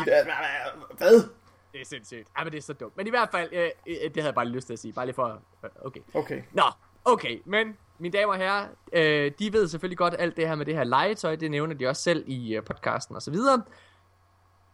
Og når det er sagt, så lad os høre et lille klip, hvor det er, at Jason han tydeligvis kommer til at øh, tale en lille bitte, bitte, bitte, bitte smule over sig. way to kill your character at the beginning or like find some way to, to remove all your abilities so maybe it'll be like like like uh, a giant of You remember I was just stuff. remembering the ad with Gus Fring and then just ugh and then it was just Oh, man. this fart of a story. Pretty funny. But yeah, so I hope that D2 has like a consistent villain. I think it will. I think it'll be like I think they'll come up with some way to kill your character at the beginning, or like find some way to to remove all your abilities. So maybe it'll be like like like uh, a giant ship of Cabal led by this crazy emperor comes and destroys the tower, and then you're sent off into the far reaches of space, and you have to start on Right, you're, like, in a different new- area of Mars yeah. or whatever. Mm-hmm. Um, and that's and then you have this one overarching villain, and there's a whole story around that. The big question I think will be how small is it going to be, and is it going to be underwhelming amount of content? Because yeah. that's the biggest concern. Because with previous Destinies, with like Taken King and Rise of Iron and all the DLCs, they had stuff that was like cut from previous incarnations that they could bring forward, and this time they do too. They still have some stuff that they cut from even as early as D1 that they're bringing into D2, but it's still like their tools are so inefficient and they have so many issues there that who knows. I'm I'm a little worried about that, but we'll see. I'm optimistic. I yeah, think cautiously I'll- we'll optimistic. definitely play a ton of it when it comes out. So we'll see. Yeah, for sure. Um, All right, that's a good note to end this on. Yeah, I uh, so. Kirk, I will Ja, så er vi tilbage igen. Okay, og Nikolaj og Asmus, de har selv lige hørt det her for første gang. Okay? Mm. Øhm, jeg synes jo, det der er super, super interessant, det er selvfølgelig slutningen her. Altså, det er selvfølgelig interessant, at de sidder og nævner alt det her med, Red, øh, med Cabal og Redguard og sådan nogle ting. Og igen, grunden til, at det er interessant, det er fordi, at Jason Schreier, han har en masse kilder ind i Bungie, og han ved meget mere, end vi gør. Men det, der er interessant, det er spændende, det er det her med, at han snakker om indhold i Destiny 1 som ikke er kommet med, men som kommer ind i Destiny 2. Mm. Altså, hvor han i tale sætter, altså, det, det betyder jo formentlig, at alt det der med ham, med The Crow og så noget, som jeg lige talte om tidligere, at det formentlig er det, vi kommer til at se. to. Og grunden til, at jeg tror det, det er selvfølgelig fordi, at The Taken King oprindeligt også var noget indhold. Altså, det var Taken Kings historie, var en originalt hovedhistorien til Destiny 1. Men så blev det slettet og skrottet for noget andet. Ja, Nikolaj, du, jeg kan se, at du sidder og vrider dig selv. Ja, hvis vi skulle kaste os ud i det her, som jeg også snakkede om sidste gang, det her confirmation bias, det her med, at man søger forklaringer, der bekræfter dine overbevisninger. Lad os sige, at vi kaster os ud i det, uden tøjler. Så vil jeg sige ja, fordi The Crow, altså Aldrin Soft, som han hedder, øh, Mara Softs søst, øh, bror, han, øh, han optræder jo i, øh, i det, det Grimoire card, der hedder The Aftermath, hvor han er på Mars osv. Det vil sige, han er den sidste del af storytråden, som har noget at gøre med Taken King og med Mara Soft. Og derfor vil det være, også det her med, at, øh, at det er Luke Smith, og det her med, at Destiny 2 øh, sandsynligvis kommer til at følge op på øh, Destiny, eller Destiny Taken King storyline, så vil det mening, hvis Aldrin Soft øh, spiller en stor rolle i den kommende udvidelse. Han vil fungere som en fantastisk, øh, hvad skal man sige, guide, i og med, at det er sådan lidt nyt og spændende. Vi har ikke hørt Men- for meget om, om The Queen og, så- og så videre. Og, hvis, og hvis, hvis en del af historien er, at vi skal ud og lede efter hende, eller vi skal ud og, og på en, en, eller- en eller anden måde komme videre, og altså, For, for mig synes jeg, det er ret åbenlyst, at Tekken King er på et helt andet niveau, hvad historie angår. Øh, og det føles som om Rise var en lidt af en sidehistorie. Og jeg, Ja, jeg, jeg betragter Tekken King som en slags sequel til Destiny 1. Så Ja. jeg tror, jeg er overbevist om, at Destiny 2 kommer til at øh, samle op der, hvor The Destiny The Tekken King slap. Så Ja. ja. det tror jeg vil være meget sandsynligt, at han kommer til at spille en rolle altså af den grund. Altså, det er ikke sikkert. Men i hvert fald, når vi sidder og snakker omkring... Altså, det som Jason han siger, det er jo, at han ved, at der er indhold for Destiny 1, som ikke vi ikke har set endnu, og som mm. de, han ved, de trækker videre til Destiny 2. Det kommer han til at sige. Det har vi aldrig hørt nogensinde før. Mm. Asmus, hvad vil du sige? Jamen, jamen jeg, jeg, det jeg blev allermest mærke i, det var, at de, de to øh, drenge, som, øh, som sad og... Hæng lige på. øh, de to drenge, som sad og snakkede om, øh, om, øh, om, om forudsigelserne i, øh, i øh, hvad kan man sige, i at, at, at man dør i, øh, i Tower, eller Tower bliver angrebet af Cabal. Mm. Ligesom vi har forudsagt det, så Ja. har de præcis samme teori. Det, er- Jeg så en video, og nu, nu kan det godt være, at I ved alt om det her før mig, men jeg har set en video i dag, som er blevet lagt op i den her uge, tror jeg nok, hvor en, han øh, kører a Regicide Story Mission. Og på det tidspunkt, der er, øh, skal man over en bro, der spawner, og der er nogle hive. Så går man ind af en høj, høj port. Mm. Der er nogle ornamenter, nogle statuer. Der er en statue på højre side, og der er en statue på venstre side, og lige når man kommer gennem porten, er der en statue mere. De statuer kan man scanne, og den højre statue er, hold nu fast, er I klar? Ja. En afbildning af Crota. Ja. Når du går ind igennem døren, er der en endnu større statue, og det er, der, det er afbildningen af Oryx. Ja. Men det, der er endnu mere interessant, det er, at statuen til venstre, når man går ind, er af en hidtil ukendt hive guard, der hedder bror. Nocris. Nocris. H- Hvem er det? Og Nocris skulle være øh, Crotas søster. Bror. Ja. Det er en, han, han, er, han, er, han er depicted som en knight, det vil sige, at han er hankøn. Det er ikke sikkert, Jo, Og en knight, er, ikke en knight det- er altid hankøn. men det er ikke det, øh, det, er ikke det den græske øh, øh, lore i henhold til navnet fortæller. Hmm. Og han går i dybden med, hvad Nokri i virkeligheden er, at det er en græsk gudinde. Fordi det der jo er, det er, når man laver King's Fall rated, så slår man jo Oryx, eller hvad hedder det? Jo, man slår Oryx søstre ihjel. Mm. Men det han så mener, der ligger i historien, er, at der er en tredje søster. Ja. Og om det er Crotas søster, eller hvad det er, men hans forudsigelser og det, han går i dybden med omkring historien, er i virkeligheden, at der skulle være en søster mere, altså Nokris. Ja. Og at den her Nokris måske har en rolle i øh, noget kommende. Og det kan jo, det ved jeg, ved ikke om det er en, en Hive Cabal Alliance, eller et eller andet mod Tower, eller hvad det er. Jeg tror ikke, der kommer til at være en hive. Jeg tror ikke, der kommer til at være hive Cabal, Cabal Lines. Men Nej. det, der kunne være interessant i forhold til, at du siger, uh, Asmus, for jeg kendte ikke til det her. Jo, det har vi snakket om før, Morten. Det vil jeg Har vi? Jeg har, jeg har Okay, op men det er fordi, det er så kedeligt, når du siger det. Ja. Hvad så falder jeg i søvn? Det? Men, men undskyld, undskyld, jeg sagde det, fordi det kan godt Nej, være hankøn, er eller det kan godt være hunkøn, så det er knight. Nå, okay. Hvad hedder det? Det jeg vil sige, det var, at det, der kunne være interessant ved det, det var, at Taken, de så fandt en ny leder. Jeg tror ikke, det kommer til at... Jeg, altså, det lyder ikke som om, at det er hovedplottet i, øh, i D2. Men det, der Det kunne være jeg interessant, ikke, ja. det var, at det kunne være øh, noget side content i forhold til, hvad der sker med Taken. Fordi det, er jo, det har de jo lagt op til flere gange øh, tidligere i forhold til øh, Malok og, og så videre, ikke? at de mangler en ny leder. Det kunne være super spændende. Øh, ja, crazy. Jeg, jeg tror, undskyld, nu, nu tolker jeg lidt på, på jeg, jeg tror ikke, de samler op på Hive-historien ved at fortsætte i Taken. Det vil, det vil være at skyde selv i foden, både i forhold til, at det er en gammel film, man bringer tilbage. Det vil ikke give nogen mening. Mm. Selvom, selvom, selvom, der, altså, selvom den her plads med Taken King, det, det, jeg, tror, jeg tror, de afslutter det der med den nye plads med Taken King, det kommer ikke til at betyde så meget. Det kommer til at være noget, de, de skubber lidt væk. Det, altså, jeg tror, hvis der kommer en fortsættelse til Hive-historien, så bliver det i form af, af, af Oryx' øh, øh, nogle af deres, øh, deres fjender fra, fra deres fortid. Det, har jeg ikke, det kender jeg slet ikke til, fordi jeg har læst lore, men der er mange, altså det her med, at man, det, det, det er nogle ting, der bliver lagt op til flere gange igennem loven, som noget, der får afvikling senere, og det er den her, den Jamen, her der bliver- der modder, bliver der hedder til- Taux, for eksempel. der bliver jeg nødt til at sige, Nikolaj, hvorfor jeg tror, du tager, du tager fejl i det. Og det handler simpelthen om, at hver gang der er blevet lavet noget i spillet, altså historiemæssigt, ikke også, så har de brugt ting, som er blevet nævnt før. Lad os komme med hurtige eksempler. Ja, altså det er Oryx, nævnt før.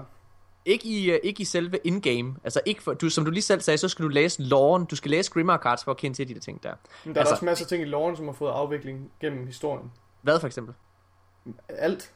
Men Okay, det synes jeg ikke. Mange altså for eksempel, når det, når det kommer til fjender og sådan noget, for eksempel, så har det altid været ting, der er blevet nævnt før. Altså så har det været, øh, altså Crota bliver, øh, inden den DLC kommer, han bliver nævnt i, øh, i nogle af de første historiemissioner, det samme gør Oryx.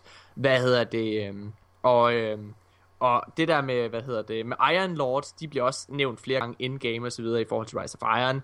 Øh, House of Wolves og de der ting, og øh, de, der, de bliver også nævnt tidligere. Dem ser vi også in-game. Så det der med, at du kan scanne den her statue, det betyder, altså når Asmus siger det højt til mig, så lyder det som om, at det er Bungie, der lægger en ledetråd ud. På en helt anden måde, end det gør i Grimmar Cards. Fordi når vi for eksempel, vi var sikre på, at Rasputin havde raid boss tidligere, fordi det stod i Grimmar Cards. Fordi at det der, altså der var det hele, det var bygget op på det. Og så kommer de med sådan lidt en, altså en helt anden historie i princippet. Hmm. Så det, ja, Jeg har i hvert fald smidt YouTube-videoen op, så kan I selv øh, se den. Øhm, nice. der, der er et link til det. Det, øh, det gør vi. Hvad hedder det? Skal vi prøve at hoppe tilbage til øh, Kotaku-samtalen her? Hvad, øh, hvad, altså, det er jo lige på, øh, dreng. helt sikkert. Det, det, jeg, det, jeg tager ud for det, det er jo sådan set bare... Altså, jeg, jeg, jeg synes, det er enormt uh, interessant, når, når, han, når Jason Schreier udtaler sig om noget, der har noget med Destiny at gøre, specielt når han kommer med forudsigelser, fordi der er ingen tvivl om, at han er ekspert på området. Uh, så jeg, jeg, jeg vægter det meget højt, de, de forudsigelser, han kommer med. Men hele den smøre, han kommer først i starten af klippet, hvor han snakker om... Der, altså, der ekstrapolerer han jo bare, ligesom vi har gjort. Han siger jo faktisk fuldkommen det samme, som vi gør. Ja, I forhold til... Ja, i forhold til sådan. Der spekulerer han bare. Det er tydeligt, at han bare Det er spekulerer. helt- men, helt men hans pointe om, at der er content, der vender tilbage fra Destiny 1, og ligesom, lige så vel som der er content fra Taken King, der er blevet cuttet sikkert, øh, som vender tilbage, det, det er der Men- helt sikkert øh, Men, men, jeg på. kan høre, men jeg kan høre, Nikolaj, at du ikke helt lægger mærke til, øh, altså, fordi nu, du sidder og siger, at han spekulerer. Og som jeg startede med at sige, så det som Jason Schreier han gør, han ved ting, som vi ikke gør. Så når han sidder og udtaler sig omkring... De, de det ting, der- de ting er Nå, vi der jo også jeg- nået frem til, Morten. Nikolaj, nej, vi er nemlig. Det er en helt anden indgangsvinkel, vi har til det. Lad mig lige pointere det. Det der er med det, det er, at vi i sidste podcast, vi fortalte omkring, at det her med Kabal, det formentlig var en DLC, og det formentlig være, ville være den måde, som Destiny 2 vil slutte på. Vi snakkede om, at det ville være det næste. Vi snakkede ikke om, det ville, det, vi snakkede om, at det kunne Og- være en DLC. Ja, det ja. kunne også godt Det var- det, det det, kan lige- det- det kan lige så vel være et spil. Det kan ligesom vel det, være et det, var, sequel. det var det, vi hældte til. Altså, Ja, jeg hælder til, at det vil være en DLC, ja. Og det gør jeg også, præcis. Hvor Jason Schreier, han nævner ikke det her som DLC. Han siger, at det her det er Destiny 2. Han Ja. siger, det her, det er, altså han siger, det her med Kabal, det Men det, Alt- det igen tror jeg hænger sammen med det der med tidslinjen med, det, her- jeg, jeg har så svært ved at se, hvor- hvordan det kunne, hvordan de kunne få altså, haft tid til at lave den her DLC, selvom de har haft studierne inden til Men-. For jeg tror ikke, ja, men det, ja. Men øh, så hold lige kæft, fordi du, du, du lytter ikke til, hvad der helt bliver sagt. Jeg siger, Jason Schreier siger, det her det er ikke en DLC. Så lad være at snakke omkring en DLC, som de ikke har haft tid til at lave, fordi det, den har de ikke haft tid Det er, til at lave. der, det er jo fordi, at det ikke, ja, det er jo derfor. de Jamen præcis, men det er jo det, jeg siger. Så Mm. Destiny 2, det er det, ifølge Jason Schreier, der kommer til at handle om Kabal. Alt det der, som vi har siddet og set i Megablocks og så videre, igen, han spekulerer historiemæssigt i det, Det gør han. men i forhold til, at han ved, at det er Destiny 2, der er det næste, vi kommer til at se, så betyder det også, at alt det med Kabal fra Megablocks, det hører til der, og ikke i en DLC. Og det betyder ja. også, Det, be, det behøver ikke at være udtryk for, at han har hørt internt, at det er det, der er tilfældet. Der er en korrelation. Det er ikke ens betydende med, at det er, at det er, at det er hvad hedder det, årsag og effekt. Altså, det er jo ikke ens, det er ikke, altså, grunden til, at han fortæller det her, det er ikke ens betydende med, at, at han har hørt noget om det. Det kan lige så godt vel være, at han, han ikke ved en skid, og ikke har hørt en skid om, hvad der kommer i Destiny 2, eller i en kommende DLC, hvis det er det, det bliver. men det Men, eller, eller han bare tolker. Men og han- han, han- han, Nikolaj, han, siger- han siger direkte, at han ved, Okay, Han siger jo direkte bagefter, at han ved det her med, at der er ting, der går videre til Destiny 2. Det vil sige, så ved han jo også, at tydeligvis hvad indholdet i det er. Ellers ville han jo ikke vide, at der er noget, de bringer videre fra Destiny 1, som de, er- der ikke er blevet brugt til Destiny 2. Kan Okay. du høre det? det, det kan, okay, det er en okay point, men det kan også godt være, at han bare har hørt fra sin kilde, at de bare at de bringer ting med fra Destiny 1. Det er ikke ens betydende med, at han ved, Nå. hvad de bringer med. Nej, men altså Nikolaj, alle Schreiers artikler, der er vi sgu da godt klar over, at det ikke er noget, der er bekræftet. Men som du selv har sagt gentagende gange, så er Jason Schreier, han har indtil nu været ekstremt pålidelig i hans udtalelser. Mm. Og han er journalist ind til benet. Det betyder, at når han udtaler noget, så er der en eller anden form for fakta bag, som på en eller anden måde kan altså, kan bygges op. Okay. Så det jeg siger, det er bare, Det er fint. Jeg synes, vi skal, vi skal lukke den. nu, øh, nu kører vi i ring. Men ja, Okay, fedt. Så hvad hedder det? I hvert fald, uanset hvad, super interessant at høre, hvad han tænker om det i hvert fald. bestemt. Asmus, har du landet at sige her på falderæbet, inden vi går videre til ugens samtaleemne? Øhm, ja, ja, men, ja, men jeg ved ikke, om det var mig, der i virkeligheden misforstod noget, men, men, men det er fint nok, at han placerer Cabal-angrebet på Tower i Destiny 2. Det synes jeg er fint nok. Det, jeg synes, de gutter, de øh, danser let og elefant henover, øh, det er i virkeligheden, øh, om der overhovedet kommer mere content til D1, så. Ja. Fordi øh, øh, det er da fint nok at, øh, at spille på jeres meget, meget lille violin omkring, hvad der kommer til at ske i D2, men, øh, og nu er vi også nødt til at se på det på et, et pengemæssigt aspekt. I siger, BioWare har haft noget i støbeskeen siden 2012. Okay, fint nok, men det er i den grad en presbold mod Activision, Activision og Bungie, fordi kommer der en kæmpe, kæmpe stor RPG ud, inden at de når at smide en, en, en, en rimelig afgørende øh, DLC eller en D2, øh, så, øh, kunne de jo godt potentielt miste en masse øh, penge og en masse spillere, og, og, øh, og lige pludselig så synes jeg måske også, det er endnu mere interessant at se det fra investorernes synspunkt. Ja. Fordi de er jo selvfølgelig ikke interesserede i, at BioWare går ud og smider en bombe, hvis Bungie ikke selv er klar til at presse igen. Nej, øh, jeg, jeg vil faktisk også sige noget, vi ikke rigtig overhovedet har, har vendt i forhold til hans udtalelse. Øh, det er faktisk det her med, at han ved, at deres teknologi stadigvæk har problemer. I, uh, ja, i, i Destiny 1 engine, så han refererer til, tror du ikke det? Ah, det lyder til, altså når han sidder og snakker Altså om hele præmissen, hele grunden til, eller ikke hele grunden til, men altså, en af de ting, han, han snakker om i, i de tidligere artikler, han har skrevet, det er jo det her med, at, øh, at, at grunden til, at de starter på en frisk med en ny engine, det er bare jo netop for at overkomme de her øh, development-problemer, de har haft med, med deres development tool. Ja, Grok nok. Altså han, sidder, han, han løfter i hvert fald bare i den her lydled, vi lige har hørt, der løfter han bekymringen omkring øh, teknologien, og i forhold til, hvordan det kommer til at blive integreret, om der kommer til at være problemer osv. Mm. Så, Mm. så, det, så det, det synes jeg er interessant. Øh, og i forhold til, du lige snakkede omkring, hvornår, om, øh, at de hopper let og elegant hen over øh, spørgsmålet om, hvorvidt vi egentlig kommer til at se mere indhold til Destiny 1, der, hvis vi kalder det det, så er det rigtigt, det gør de. Men det synes jeg faktisk, at Bungie i tale sætter hvis vi tager udgangspunkt i den weekly update, der har været der, der slutter jo de jo af, som jeg sagde, med at understrege, at vi ikke har set det sidste for live-teamet. Så ja, jeg tror, vi kommer til at se mere til Destiny 1, men jeg tror ikke... Altså det, som jeg hørte Jason Schreier mere eller mindre bekræfte her, det var også det, jeg sagde før, det er, at vi kommer ikke til at se mere end, det, end DLC mere. Det eneste, vi kommer til at se, det er noget for live-teamet. Det betyder, at de gamle raids og så videre kommer tilbage. Hmm. Det er det, jeg tror. Jeg tror desværre ikke, vi ser mere. Øh, altså, ja. Nu må vi se. Så Det er godt. det, hvad siger du? Det er da okay, at det, Det- at det det næste er år rigtig kommer godt, Destiny fordi 2. det Det, vil betyder, sige, så er at al deres energi gået i Destiny 2, i kontra mm. en DLC, som fungerer på Destiny 1 engine. Ja, altså, Det, det er det bedste scenarie. Øh, det betyder i hvert fald, at Destiny 2, uden tvivl, hvis det er sandt, så kommer Destiny 2 til sommer. Det er helt sikkert. Altså til september. Det, altså, det, det er der ingen tvivl om. Fordi de, kan ikke, de ved godt, at de kan ikke holde det kørende så lang tid uden øh, nyt indhold. Nej, det er rigtigt. Øhm, så, men, jeg vil dog sige, altså jeg, jeg, jeg, jeg, jeg, jeg hælder, hvis jeg selv skal bedømme, så hælder jeg nok stadigvæk mest til min tidligere til, hvad hedder det, teori omkring, at det her med Cabral, det er en DLC, som kommer til at afslutte Destiny 1. Men nu, lad os nu se. Lad os afrunde det her og gå videre til øh, ugens samtale. Skal vi gøre det? Mm-hmm. Lad os gøre det. Yes.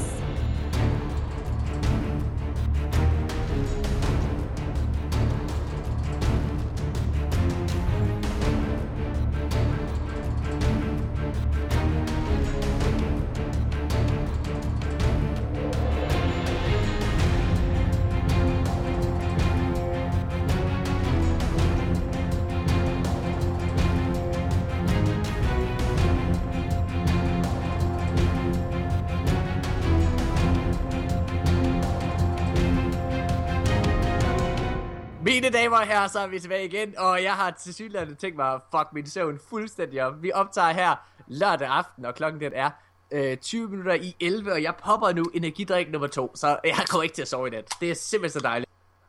Hvad hedder Fedt, det? så kan vi spille Trials. Lige præcis. Hvad hedder det? Jeg har også en eller anden forhåbning om, at man måske ikke er så god her midt om natten. Øhm, så kan det være, at vi kommer i Lighthouse. Fedt. Lad os øh, gå i gang med ugens samtaleemne. Vi er, vi er begyndt at køre det her med at lave sådan en top 5 liste, og det har faktisk været ret, øh, ret positiv feedback. så, så det fortsætter vi simpelthen med. Og nu skal vi til at lave, hvad der uden tvivl er en af de sværeste. Altså jeg tror aldrig, jeg har haft så mange problemer med at lave en top 5 i hele mit liv. Vi skal lave top 5 story missioner i Destiny. De fem bedste. Og Nikolaj, du har siddet og skåret ansigter og...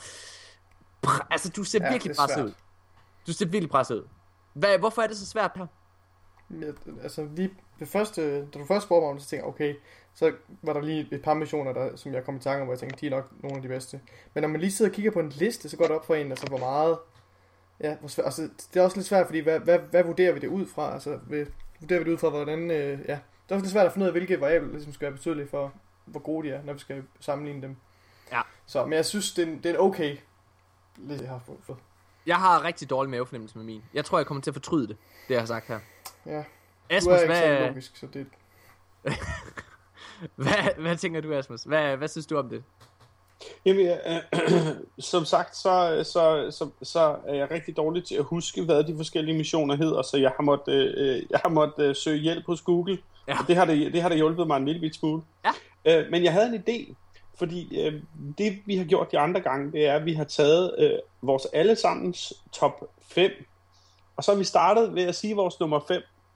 Men øh, jeg havde en idé til, at vi måske kunne gøre det sådan, at nu tog vi en spiller, for eksempel dig, Mr. Douchebag, Oh. Yeah. og så ramser du alt, hvad du har fra 5 til 1 op. Og så okay. tager vi Nikolaj, og så, så kan vi altid skælde dig ud undervejs. Det Eller gør vi. sige, hurra, Det er så fint. Det er, det er helt fint. Det prøver vi at gøre.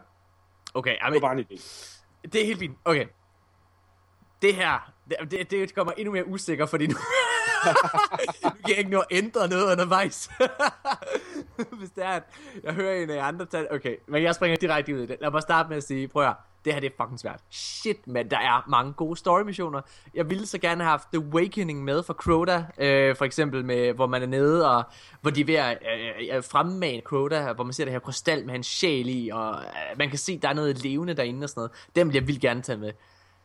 Men din nummer. og, jeg, jeg, jeg, og Nikolaj, han kommer til at hade mig, fordi jeg kan ikke engang tage en mission som pas med. Og det, det jeg bliver nødt til at sige, det er, altså det er, jeg bliver nødt til at bedømme ud fra den oplevelse, jeg havde, mens jeg spillede det første gang.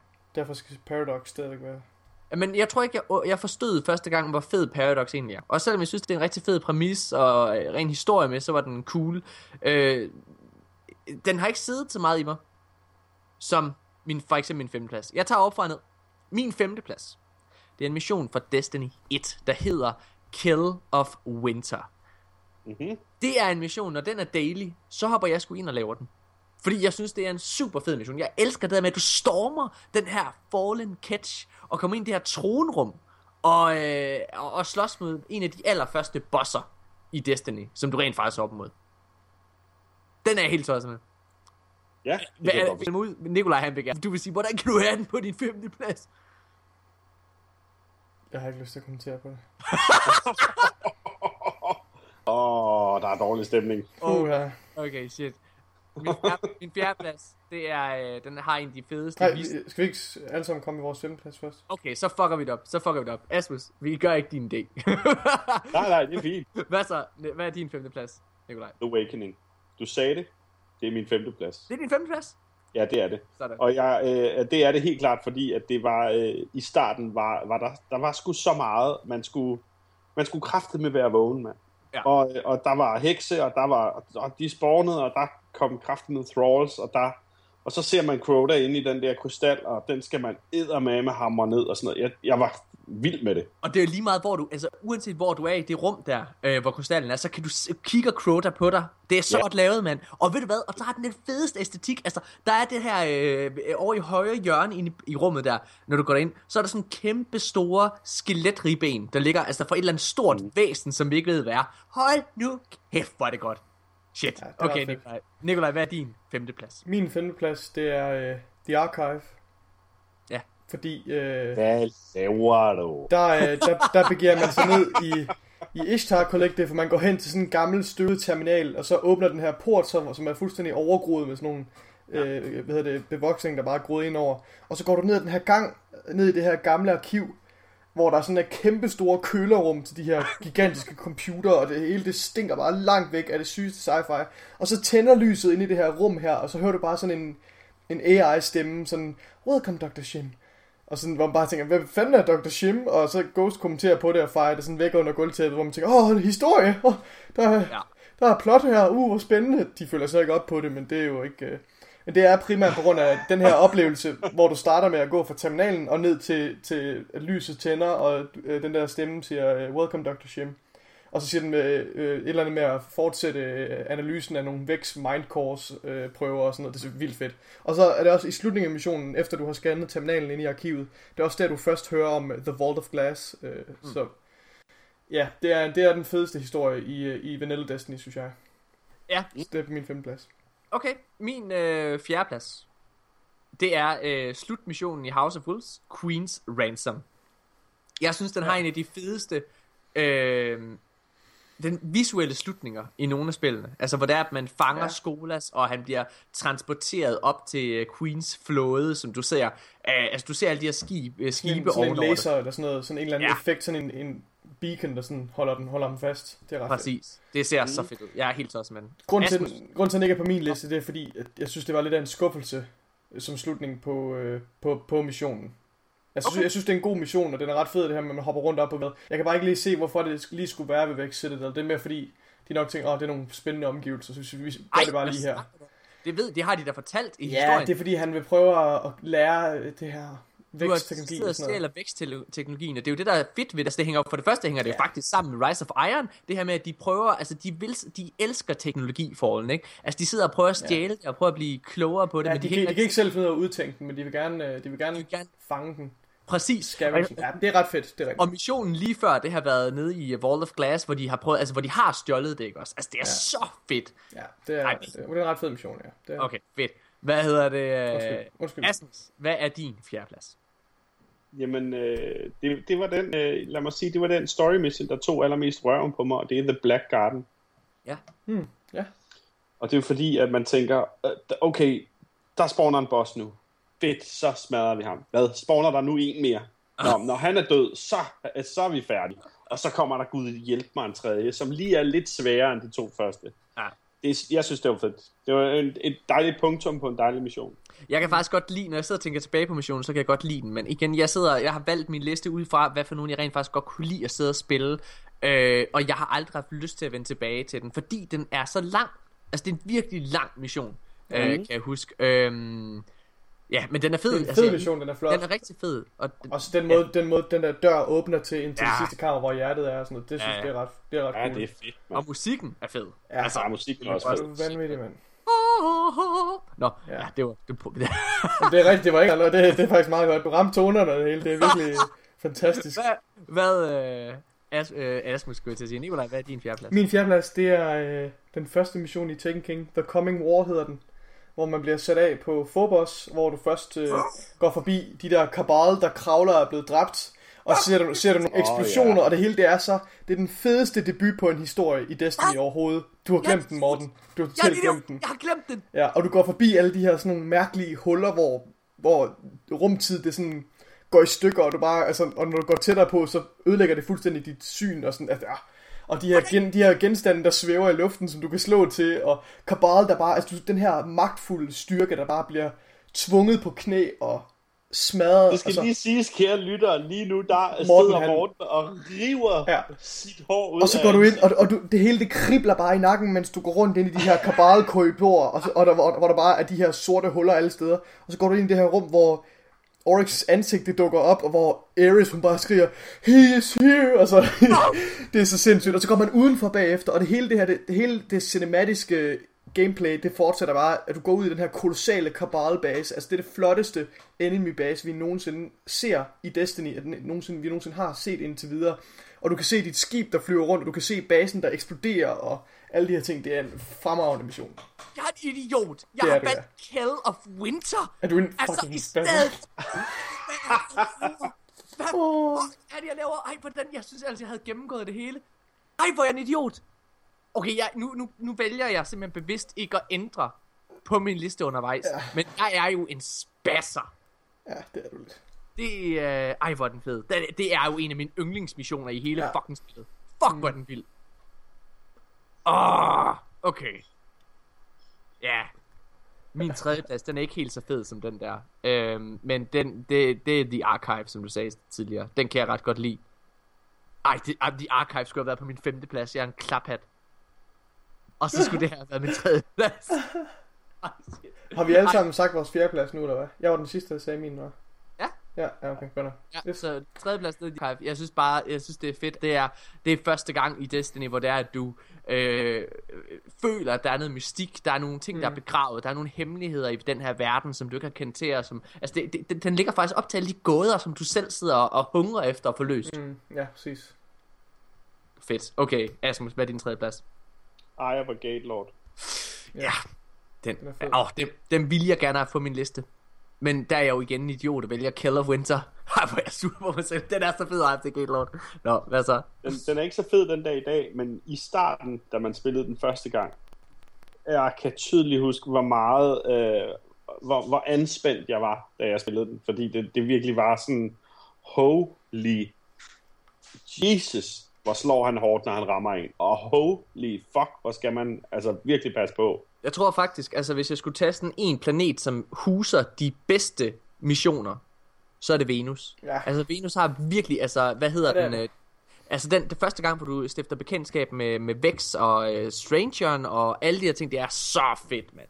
Mm. Oh shit. Nej, men pisse godt valg, øh, Asmus. Godt nok. Øh, hvad er din tredje plads, Nicolaj? Min tredje plads, det er The Last Rites, hvor du øh, bruger øh, øh, den usynlighedsteknologi, du har stjålet fra, øh, fra Rasputins...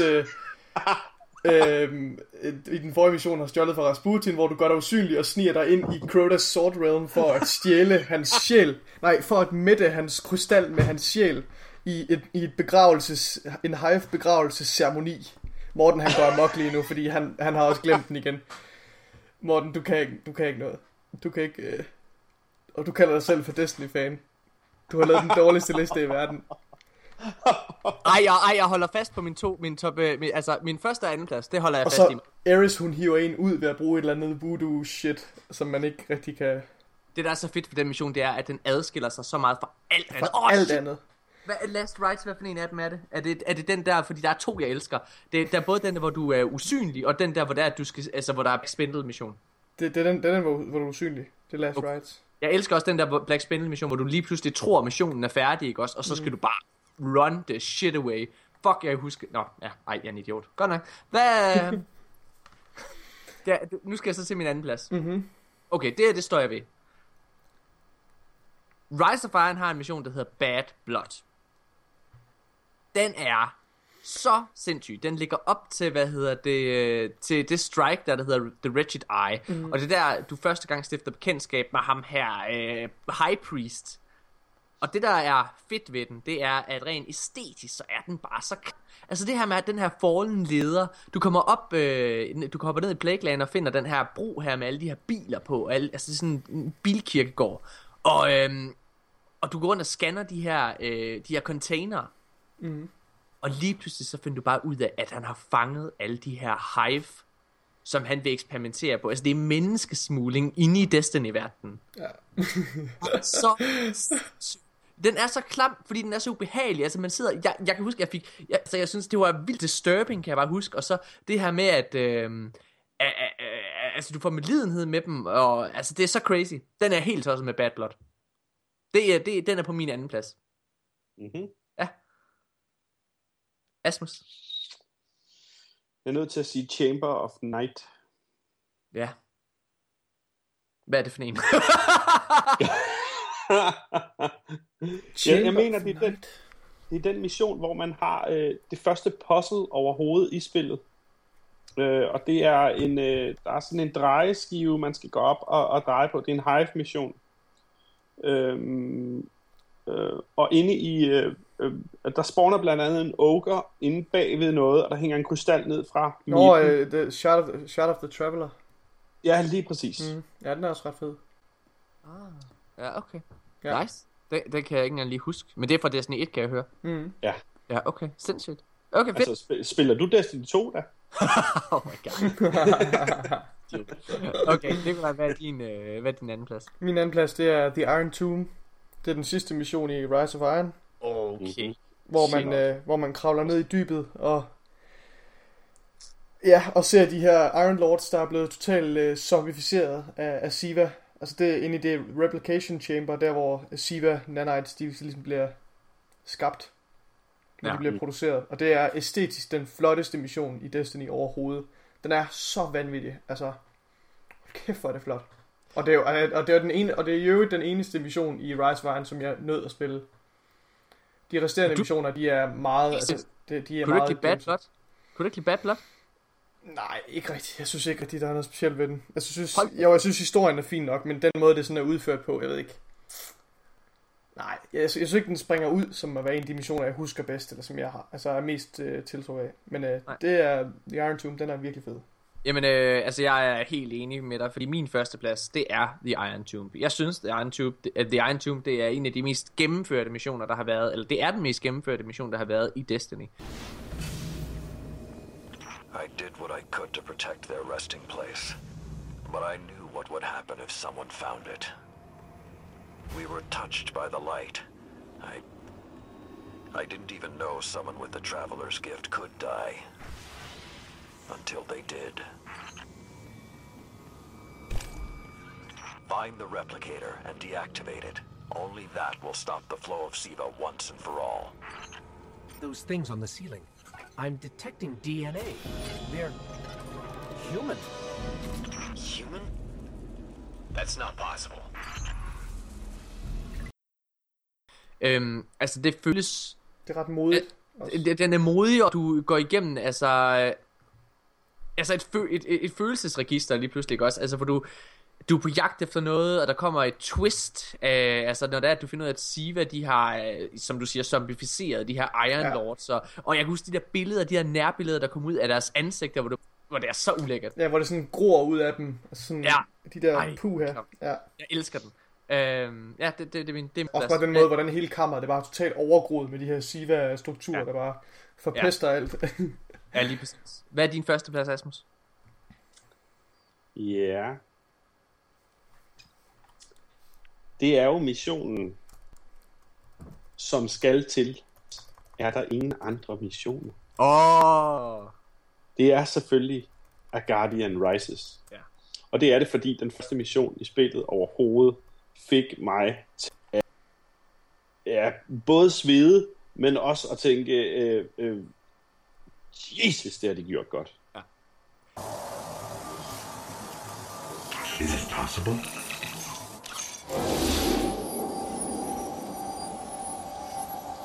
There you are.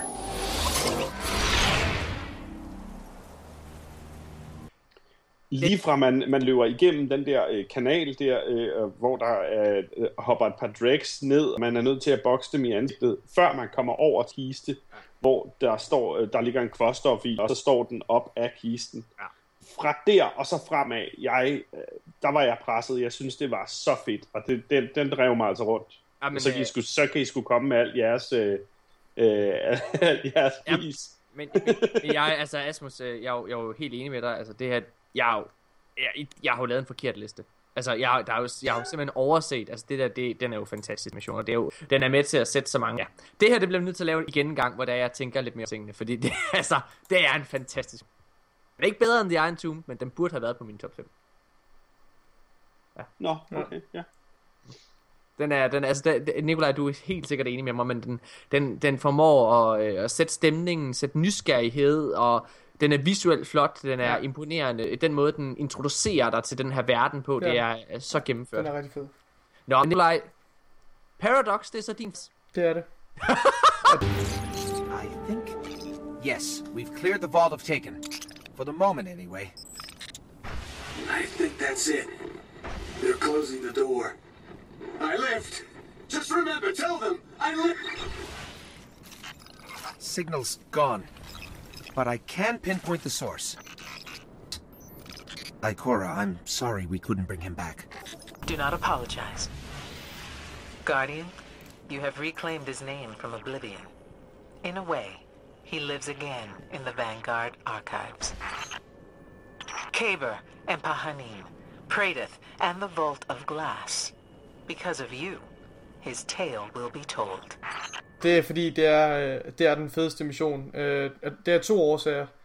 Den primære årsag er, er selve missionens struktur, øh, og det, der går ud på selvfølgelig, og, og hans dialog, og den måde med hans, det her med hans radiosignal og sådan noget. Også det faktum, at Vex jo bruger os Guardians. De har jo regnet ud, at hvis de lader os komme ind i deres... Altså de kan faktisk få udnytte os, påvirke os til at komme ind og redde dem, dem fra den her Tekken-invasion, fordi The Vault of Glass bliver, øh, bliver invaderet af Tekken styrker, ja. og det vækst, de regner ud, det er så, at hvis de kan på en eller anden måde få os til at gå ind og hjælpe dem ved ligesom at rydde op i deres uh, Vault, of Glass, uh, Vault of Glass. Og det er jo faktisk det, der sker, fordi Vex, uh, de liner jo op ude foran indgangen, og de, de skyder ikke en, for de er fredelige, fordi de har ingen grund til at skyde en, fordi de vil gerne have, at man går ned og hjælper. Og måden, de gør det på, det er, at de, de tillader uh, Predator at kontakte os ved hjælp af radio. Øh, og Predator, han er, jo, han er jo tabt i tiden, han er lost in time, han, han befinder sig jo et eller andet sted ind i deres time nexus, ind i deres gate-systemer, hvor de holder ham fanget. Men de tillader ham at snakke ud til os, øhm, øh, således at vi bliver tiltrukket, og så videre, således at vi går ned og rydder øh, det her. Øhm, og det, det, der var interessant ved det, det er, at, at øh, altså for det første, at han stadigvæk er i live. Altså det, det der sker med, med vækst, det er, at de har jo ontologiske våben, som det hedder. Ontologi, det er læren om, hvad der eksisterer og virkelighed. Så de har simpelthen slettet ham fra virkeligheden. Men alligevel så eksisterer han jo stadigvæk i deres system på en eller anden måde. Det, det er vildt, det, det er sindssygt. Og den anden grund til det, det er, at det er første gang, hvor Bungie de ligesom bruger de her missioner til at levere noget information omkring øh, noget, der virkelig krævede noget uddybning. Og det må man sige, at historien om Vault of Glass og det første fireteam, der gik ned i Vault of Glass, den havde jo brug for noget uddybning, og den havde brug for noget mere fortælling. Og det fik vi der. Det fik vi noget afvikling på. Ja. Så det er den fedeste, det er den bedste mission i, i Destiny overhovedet. Ja, den er rigtig, rigtig god. Det er den. Hvad, altså, jeg, jeg ved ikke, hvad jeg skal sige. Jeg har fejlet. Det, jeg er ked af det, lytter. Jeg har lavet en dum liste. Nikolaj og Asmus, de har styr på det. Det har jeg ikke. Yes! jeg vinder! Øhm, nå, jamen, øh, skal vi øh, holde en lille hurtig pause? Den videre til vores sidste øh, hurtige top 5. Og det er bare bedste Crucible-baner i Destiny. Top 5. Og der er virkelig, virkelig mange. Ja, det er der. Vi er tilbage efter det her.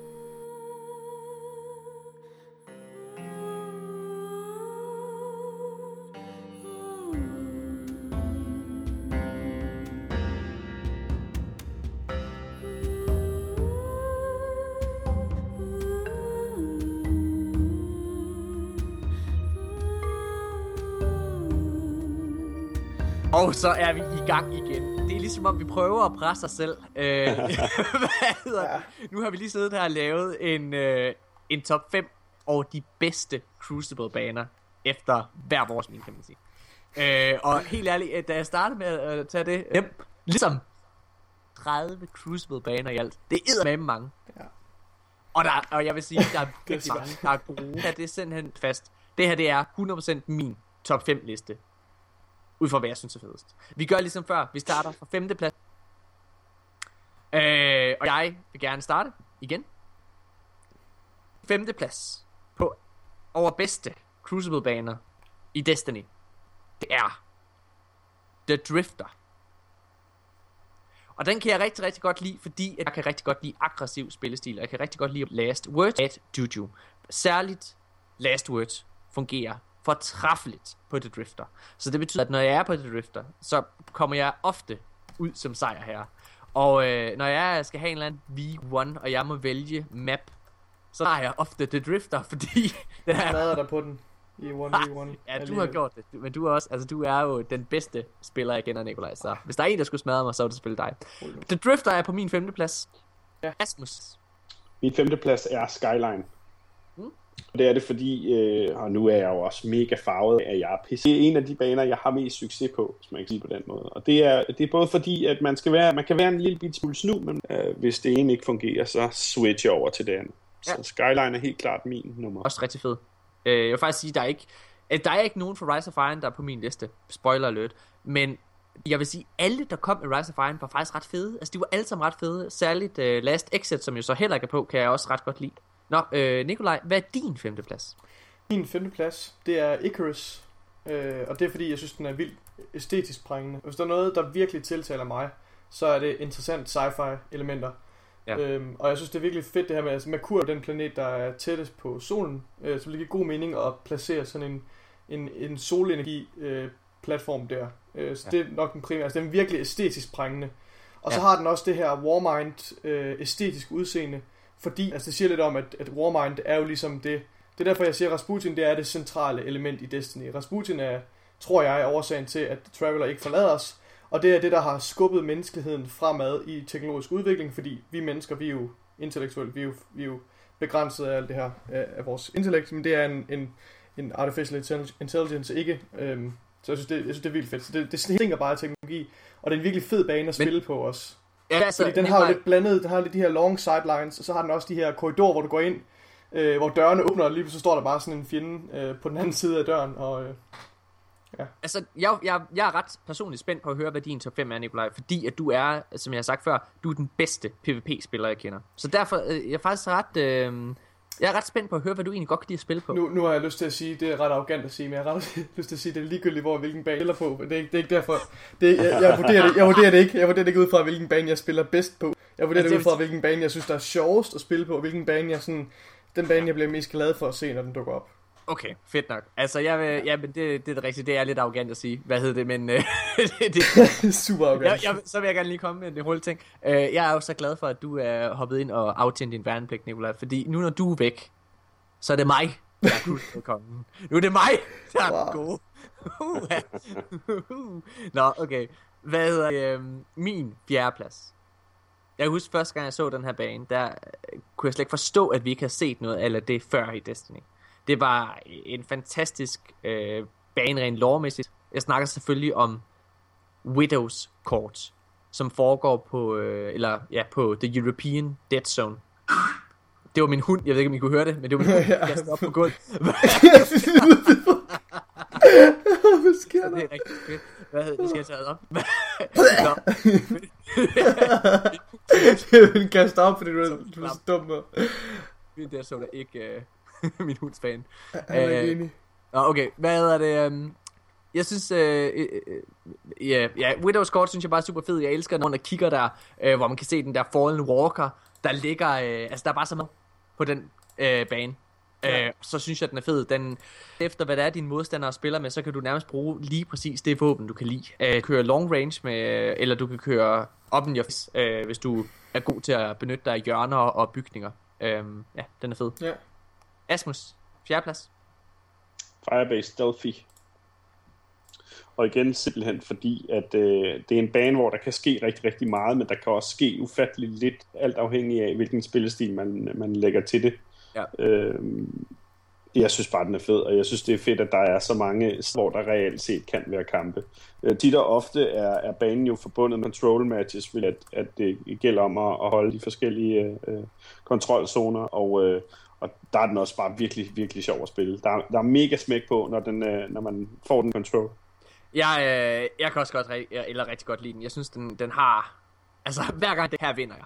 Hvad hedder det? Fordi at, altså, lad os, ja. det rum der, det er så sindssygt. Nå. Øh, hvad er din fjerdeplads?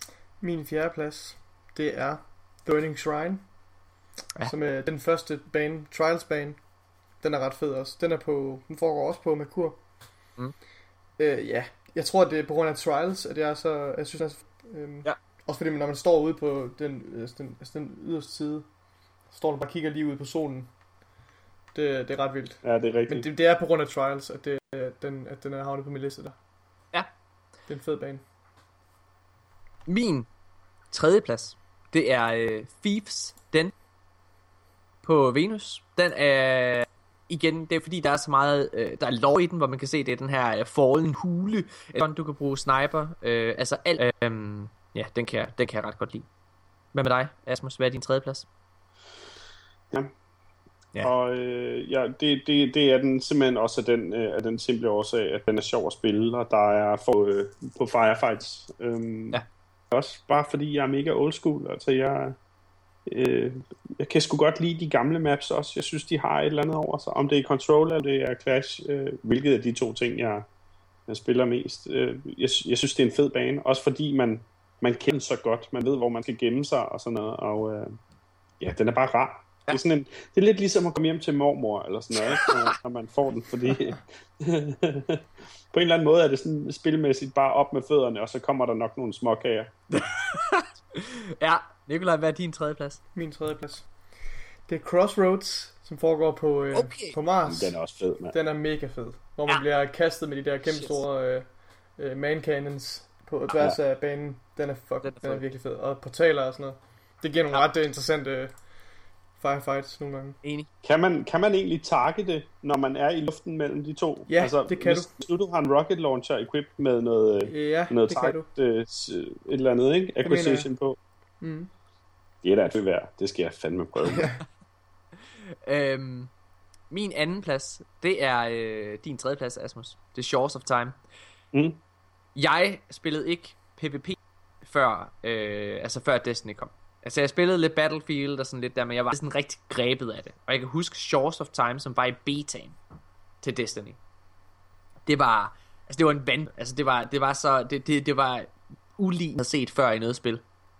Den var farverig, den var sjov, den var, øh, ja, og det er bare selv den dag i dag, når så, jamen det er, det er, det er, der er noget nostalgi, lidt ligesom det, var du, i- det, det du var inde på, Asmus. Mm. Den, der er, ja, der er noget specielt over den. Jeg kan vildt Det godt er, lide hjem, det er hjem til mormor. Ja, den, den har en af de få ting, hvor det er, at, altså, det er lige meget, hvor jeg starter, i, når jeg starter med at spille den bane. Så, så skal det nok gå, tænker jeg. Altså, det er lige meget, hvor spawnet er. Det, der er det tit øh, med andre baner, jeg kan tænke, ej, øv. Jeg er der, for eksempel. Nå. Så sige Bannerfall. Okay, shit, what? Og det er jeg, fordi at jeg synes, opbygningen, øh, hvad kan man sige, arkitektonisk er virkelig, virkelig skæg at spille på. Både med alle vinklerne, men også fordi, at der er, ja, og nu, nu virker det lidt som om, at pladen den er i hak. Jeg kan godt lide, at der både er long range og, og mega øh, close quarters combat. Ja. Okay, shit. Jeg kan rigtig godt lide Bannerfall. Jeg synes, den, jeg synes, den er fed. Okay. Hvad, har du Bannerfall på din anden plads, Nikolaj? Det har du. Nej, det har jeg ikke. Hvad så? Hvad er din anden plads? Jeg har Shores of Time. Yes. Den er, Jamen, der er vi... det er en af mine Ja, øh, bane. yndlingsbaner. Den er virkelig fed. Ja. Det, det er fordi, Ja. den har været der lige siden Vanilla, og det har bare været sådan... Ja, det var den bedste bane i, i Vanilla Destiny, synes jeg. Enig, enig. Okay. Ja. Øh, min øh, første plads, det er, øh, det er Burning Shrine. Burning Shrine, ja. det har, øh, altså det er lidt samme årsag til, at, øh, som du havde til han på din fjerde plads, Nikolaj. Mm. Det er på grund af Trials.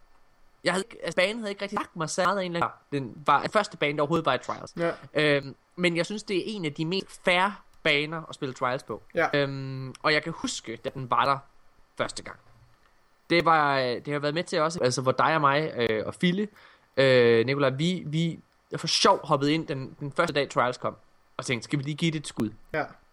Og øh, sidder klokken 11 om aftenen, starter øh, og ender med at komme i Lighthouse, og vores ven Fille har ikke givet at købe de der boons, ja, ligesom ja, os. Ja. Så hvad hedder det, vi bliver nødt til at tage en... Altså vi kan komme i Lighthouse, men han kan ikke, så vi skal tage en kamp mere. Hvor han, altså han kommer med. Han kommer også i Lighthouse, men det var bare, det var, det var så intens. Det var den fedeste oplevelse.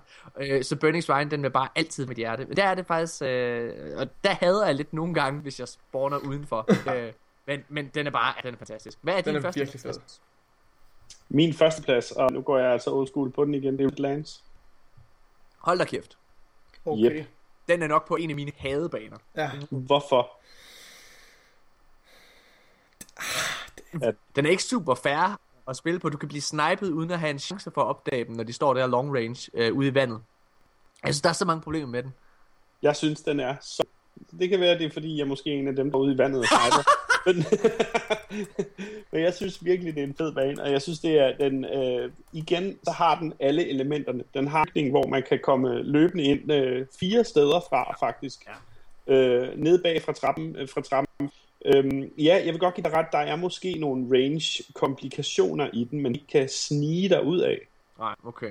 Jeg kan virkelig godt lide den. Det er en, det er en, en, øh, det er en komplet... Altså, øh, Nikolaj, nu er du jo i militæret. Hvis I nogensinde skal over i, øh, i øh, bombebyen over i Oksbøl, så, øh, så, vil du, så vil du se, hvad, hvad jeg mener. Fordi det er, det er en komplet PvP-bane. Den har alle elementerne. Ja, Okay. okay. Hvad er første plads, Nikolaj? Min første plads, det er øh, Widows Court. Ja. Fuck, den er fed. Øh, det er nok... Øh, jamen, det er min yndlingsbane af alle baner. Øh, fordi den ligesom... Det, det, det er ret stor afveksling for mange af de andre ting, vi ligesom ser i Destiny. Det er meget futuristisk, det er meget højteknologisk, det er meget... Øh, hvad skal man sige? Apokalyptisk alien ting. Hvorimod det her, det er sådan meget mere øh, postapokalyptisk... Øh, øh, hvad skal man sige? Øh, Europa. Altså sådan, jeg ved ikke hvor, hvor, hvor øh, European Dead lige hvor i Europa det er, om det er Frankrig eller et eller andet. Det ligner sådan noget, ja. Det er ja, ret, det, ligner, øh, det, ligner, altså, det ligner sådan noget... sådan en jeg- gammel jeg har kirke faktisk- og sådan noget. Det, jeg synes, det er en vild interessant, og det er det, det, altså det, det er igen det her med, altså, hvor mange forskellige øh, områder og interessante æstetiske områder, hvor Destiny-universet kan øh, optræde i og bolde sig i. Øh, og det, altså, det er bare et Ja. eksempel på, hvor, hvor ufattelig bred en vifte af omgivelser, vi befinder os i, når vi spiller Destiny.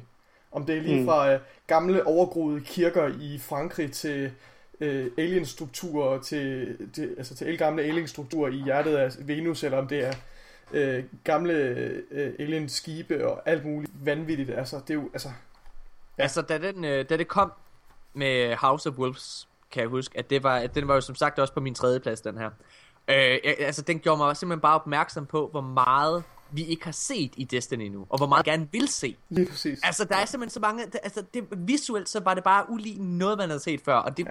det var sådan, hold da kæft, mand. Jeg har kun tænkt, hver gang jeg tænker på jorden i Destiny, så tænker jeg på Old Russia.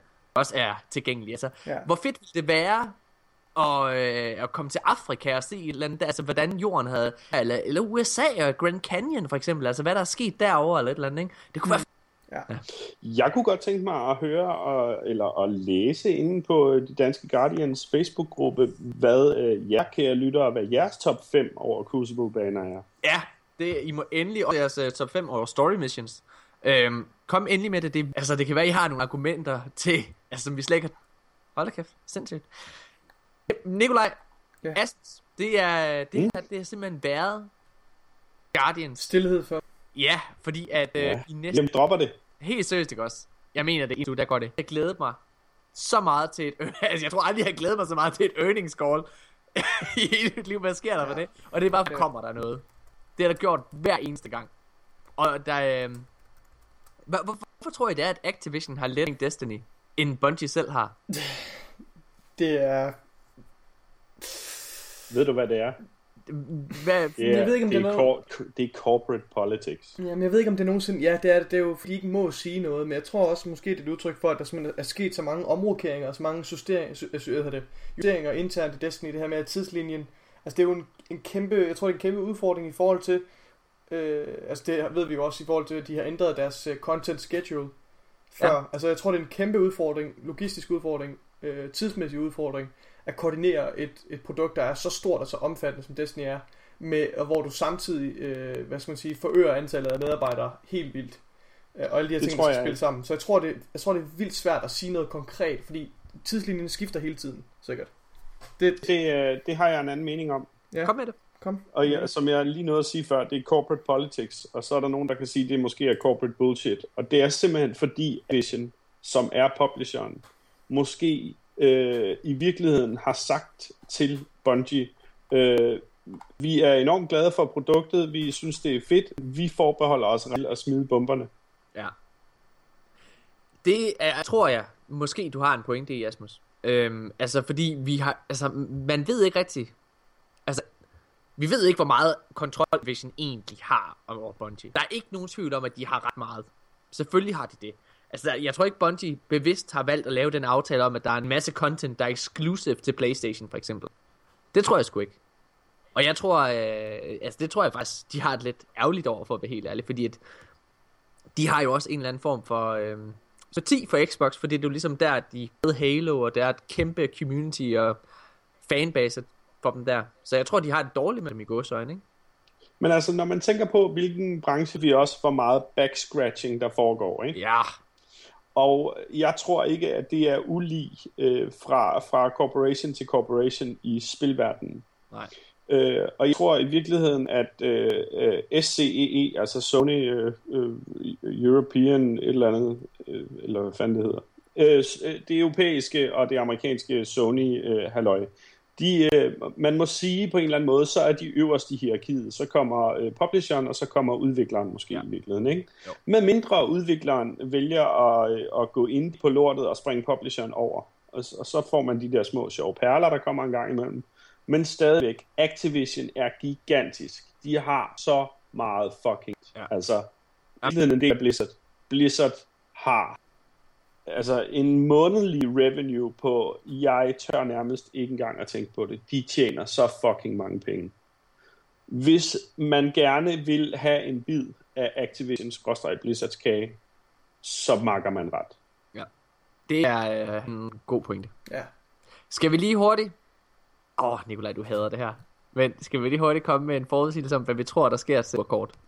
Hvad tror vi, der bliver sagt til øh, her den, ja, den, den 7. 9. Hvad der bliver sagt? Altså, hvad, hvad, hvad, hvad, hvad, øh, tror, der kommer til at stå uh, Destiny Sequel uh, september 2017. Det er det, ja. det, det, det, du tror, du får at vide. Øh, der. og så står der måske, det er ikke sikkert, så, jo, det gør der nok for ligesom at, at berolige investorerne, så står der måske, øh, øh, hvad hedder det, Small Content Update øh, coming April 2017. Ja. Asmus, hvad, hvad tror du? Øh...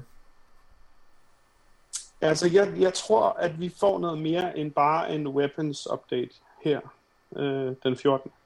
Okay. Jeg tror, vi får et eller andet, øh, et eller andet, måske et, måske et eller andet, der, der kommer til at være andet end bare øh, omrokeringer øh, og nerf af shotguns. Jeg, jeg tror, jeg tror der, der, jeg tror, der bliver 10 noget mere. Jeg, vi ved jo, der ikke kommer til at være øh, Valentines event, ikke også? Jo. Men jeg tror alligevel ikke, at det er jeg tror godt, de på måske enten at uden til Eververse, jeg tror godt, de kunne finde på at smide noget kioskværk op. Et eller andet småtteri, som gør, at man lige tænker, okay, så hvis jeg tager den her på og laver den her strike, så kan der ske eller noget af den stil. Altså, jeg tror, vi får meget lidt, men jeg tror ikke, det er... Øh, jeg altså, tror ikke, jeg... det er content, øh, kæmpe content. Jeg, jeg, jeg, jeg tror jo ikke, øh, der kommer noget ud af Weapon Update. Men jeg vil i hvert fald sige, hvis det var, Bungie skulle gøre noget, så er Valentine's Day, det er jo kærlighedens dag. Og det vil jo være en god måde at vise, at de elsker os, ved at give os Vault of Glass den dag. Og nu er Asmus, eller ikke Asmus, Janus, han er simpelthen snede sig ind igen. Han har været væk. Han har været væk under hele, hele podcasten. Hej Janus. han når lige at komme, når vi siger farvel. Hej Janus. I er stadigvæk i gang? Ja! vi er ved at runde af.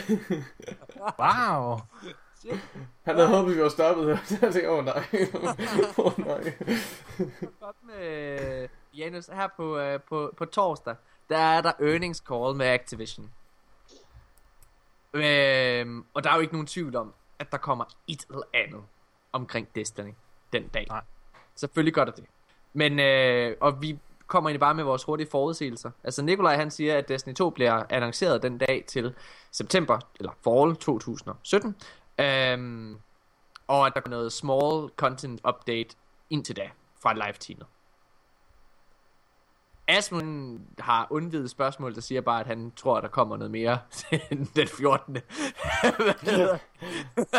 og det, øh, derude på, eller jeg har sagt, det kunne være fedt, at Bungie viste, at, hvor meget de elskede os ved at give os of Dag. Åh, oh, I elsker jer. Ja. Jeg elsker os ikke Hvad, hvad, hvad, hvad håber du, der sker den 7. Oh, altså, jeg vil synes, det var super fedt, hvis det var Destiny 2, der blev annonceret. Ja. Øhm, men ja, der, jeg er jo på, at det måske stadigvæk er lidt... 17 release. Ja, ja, ja. ja. Øhm, så, men omvendt, så det, det er selvfølgelig rigtigt nok.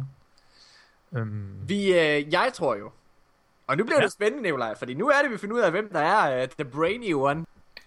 Jeg tror, jeg tror, det er det, der ja, du er jo bare military goon, altså. Du ved ikke en skid. What? The fuck? Hvad hedder det? Jeg tror jo, det der sker, det er, at øh, de går ud og siger, Bungie, de arbejder på livet løs med Destiny 2, og det går skide godt. De mangler lige nogle små forbedringer. Så vi sigter efter late 2017, early 2018 release. Så de har ligesom sikret sig lidt. De prøver at berolige invest, men egentlig så åbner det også muligheden for, at det først kommer i 2018. Og så siger de, Men til gengæld, vi har et super sultent øh, publikum, det ved vi, og derfor har vi lavet den fedeste DLC, som kommer her til sommer og kommer til at sparke døren væk under alle vores sultne fans. Her til spring, øh, og der kommer sommer øh, update, øh, så fansen ikke øh, kommer til at kede sig. Jeg tror, de annoncerer. Så DLC til september, winter, øh, undskyld, sommer. Ja. Man skal, man skal også huske på, at de der earnings calls, er, at selvom de er offentlige, så er det jo egentlig, øh, altså det er jo ikke samme som sådan en øh, offentliggørelse. Nej. Altså, de kan godt på en eller anden måde sige noget, der er lidt længere ud i fremtiden, end, end, end den egentlige, den der annoncering af Destiny 2. Men det, her, det- men det de har gjort de gang, øh, andre gange, det er jo nemlig bare at sige, altså her i oktober, der sagde de, at 2017, der kommer Destiny 2. Ja. Det sagde de jo direkte. Så jeg tror, Ja. de fortsætter i den stime. Activision vil Ja, ja, gerne ja. have, at det kommer der. Og det er jo klart, altså efter september, der, vi har jo snakket om det før i podcasten, altså Destiny, det var en af de bedst tjenende spil overhovedet. Altså det tjente mere end en gang i september måned, end mere end øh, det originale Destiny tjente til dece- øh, september 2014. Så det er klart, at vi har en masse investor, der sidder og tænker, fuck, vi vil da tjene endnu flere penge, mand. Hvorfor er det, vi ikke tjener flere penge? Kom nu, Bongo. Kom nu, bongo, for helvede. altså. Oh my god. Øh, ja. Godt. Det bliver spændende, Nikolaj, næste uge. Ja. Crazy. Det går amok. Jeg glæder mig, og så kan jeg sidde og se stream hele onsdag. Øh, det har været en fornøjelse at have dig med, Janus. tak, tak. Fedt, jeg måtte være med. Du er simpelthen kommet med så mange Du snakkede alt for meget.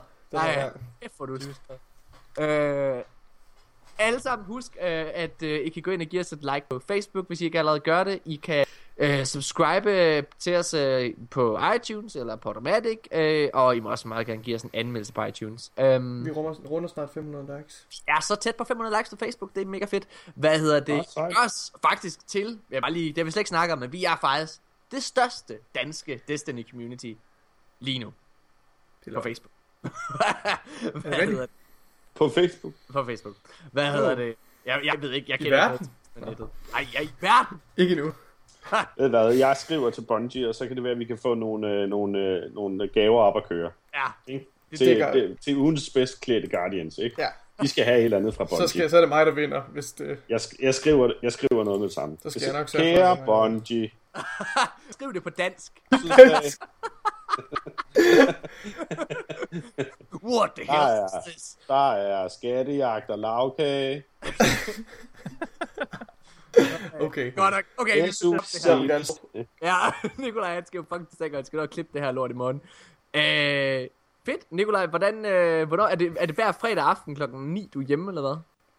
Det ved jeg faktisk ikke. Det ved han jo ikke endnu. Ved han ikke det? Jeg, Hvad- jeg, jeg, jeg går ud fra, at jeg også... Altså, jo, jeg, altså, vi har fri alle weekender. Øh, lige Ja. med undtagelse, hvis, hvis jeg får vagt. Hvis jeg skal sidde vagt. Men Nikolaj, jeg du, øh, du siger du også, altså, hurtigt. Okay, Ja, nu, hurtigt. Hurtigt, hurtigt, hurtigt, hurtigt. hurtigt. stoppe den her podcast noget før. Prøv at høre, jeg bliver nødt til bare lige at høre det her. Øh, lytterne vil sikkert også gerne vide det. Hvor mange er det, der er frivillige derinde i det regiment? Jeg kender svaret, men det er bare fordi, det er Altså overraskende. alle i min deling. Det vil sige, at vi er 48 personer. Nu er vi Ja. kun 47. De, øh, de er frivillige. 48 i Danmark, der har meldt sig frivilligt samtidig som dig. Og nogle af dem er piger, siger du også? Ja, ja. Hvor, Ja, det er- øh, Er, er, er du i et frivilligt regiment? ja, altså det er jo, I hedder jo hjemmeværnet, Asmus. Altså, Ja, det må du nu kæft, mand. Prøv at høre. I, i Hvor vores, skal jeg parkere, Nikolaj? Hva? Hvor må jeg parkere? i vores, øh, i vores øh, kompani, det er altså det, som består af tre delinger, der er cirka 95% de er frivillige. Og 95% er også drenge, ikke? Nej, det det er, det er 20% af piger, Okay. tror Hedder jeg. det egentlig kompani i hjemmeværnet? Hedder det ikke bare en afdeling? Det er jo ikke hjemmeværende. Fuck, En afdeling. Pølseklub. Hvor der er blå stue. Stue 1.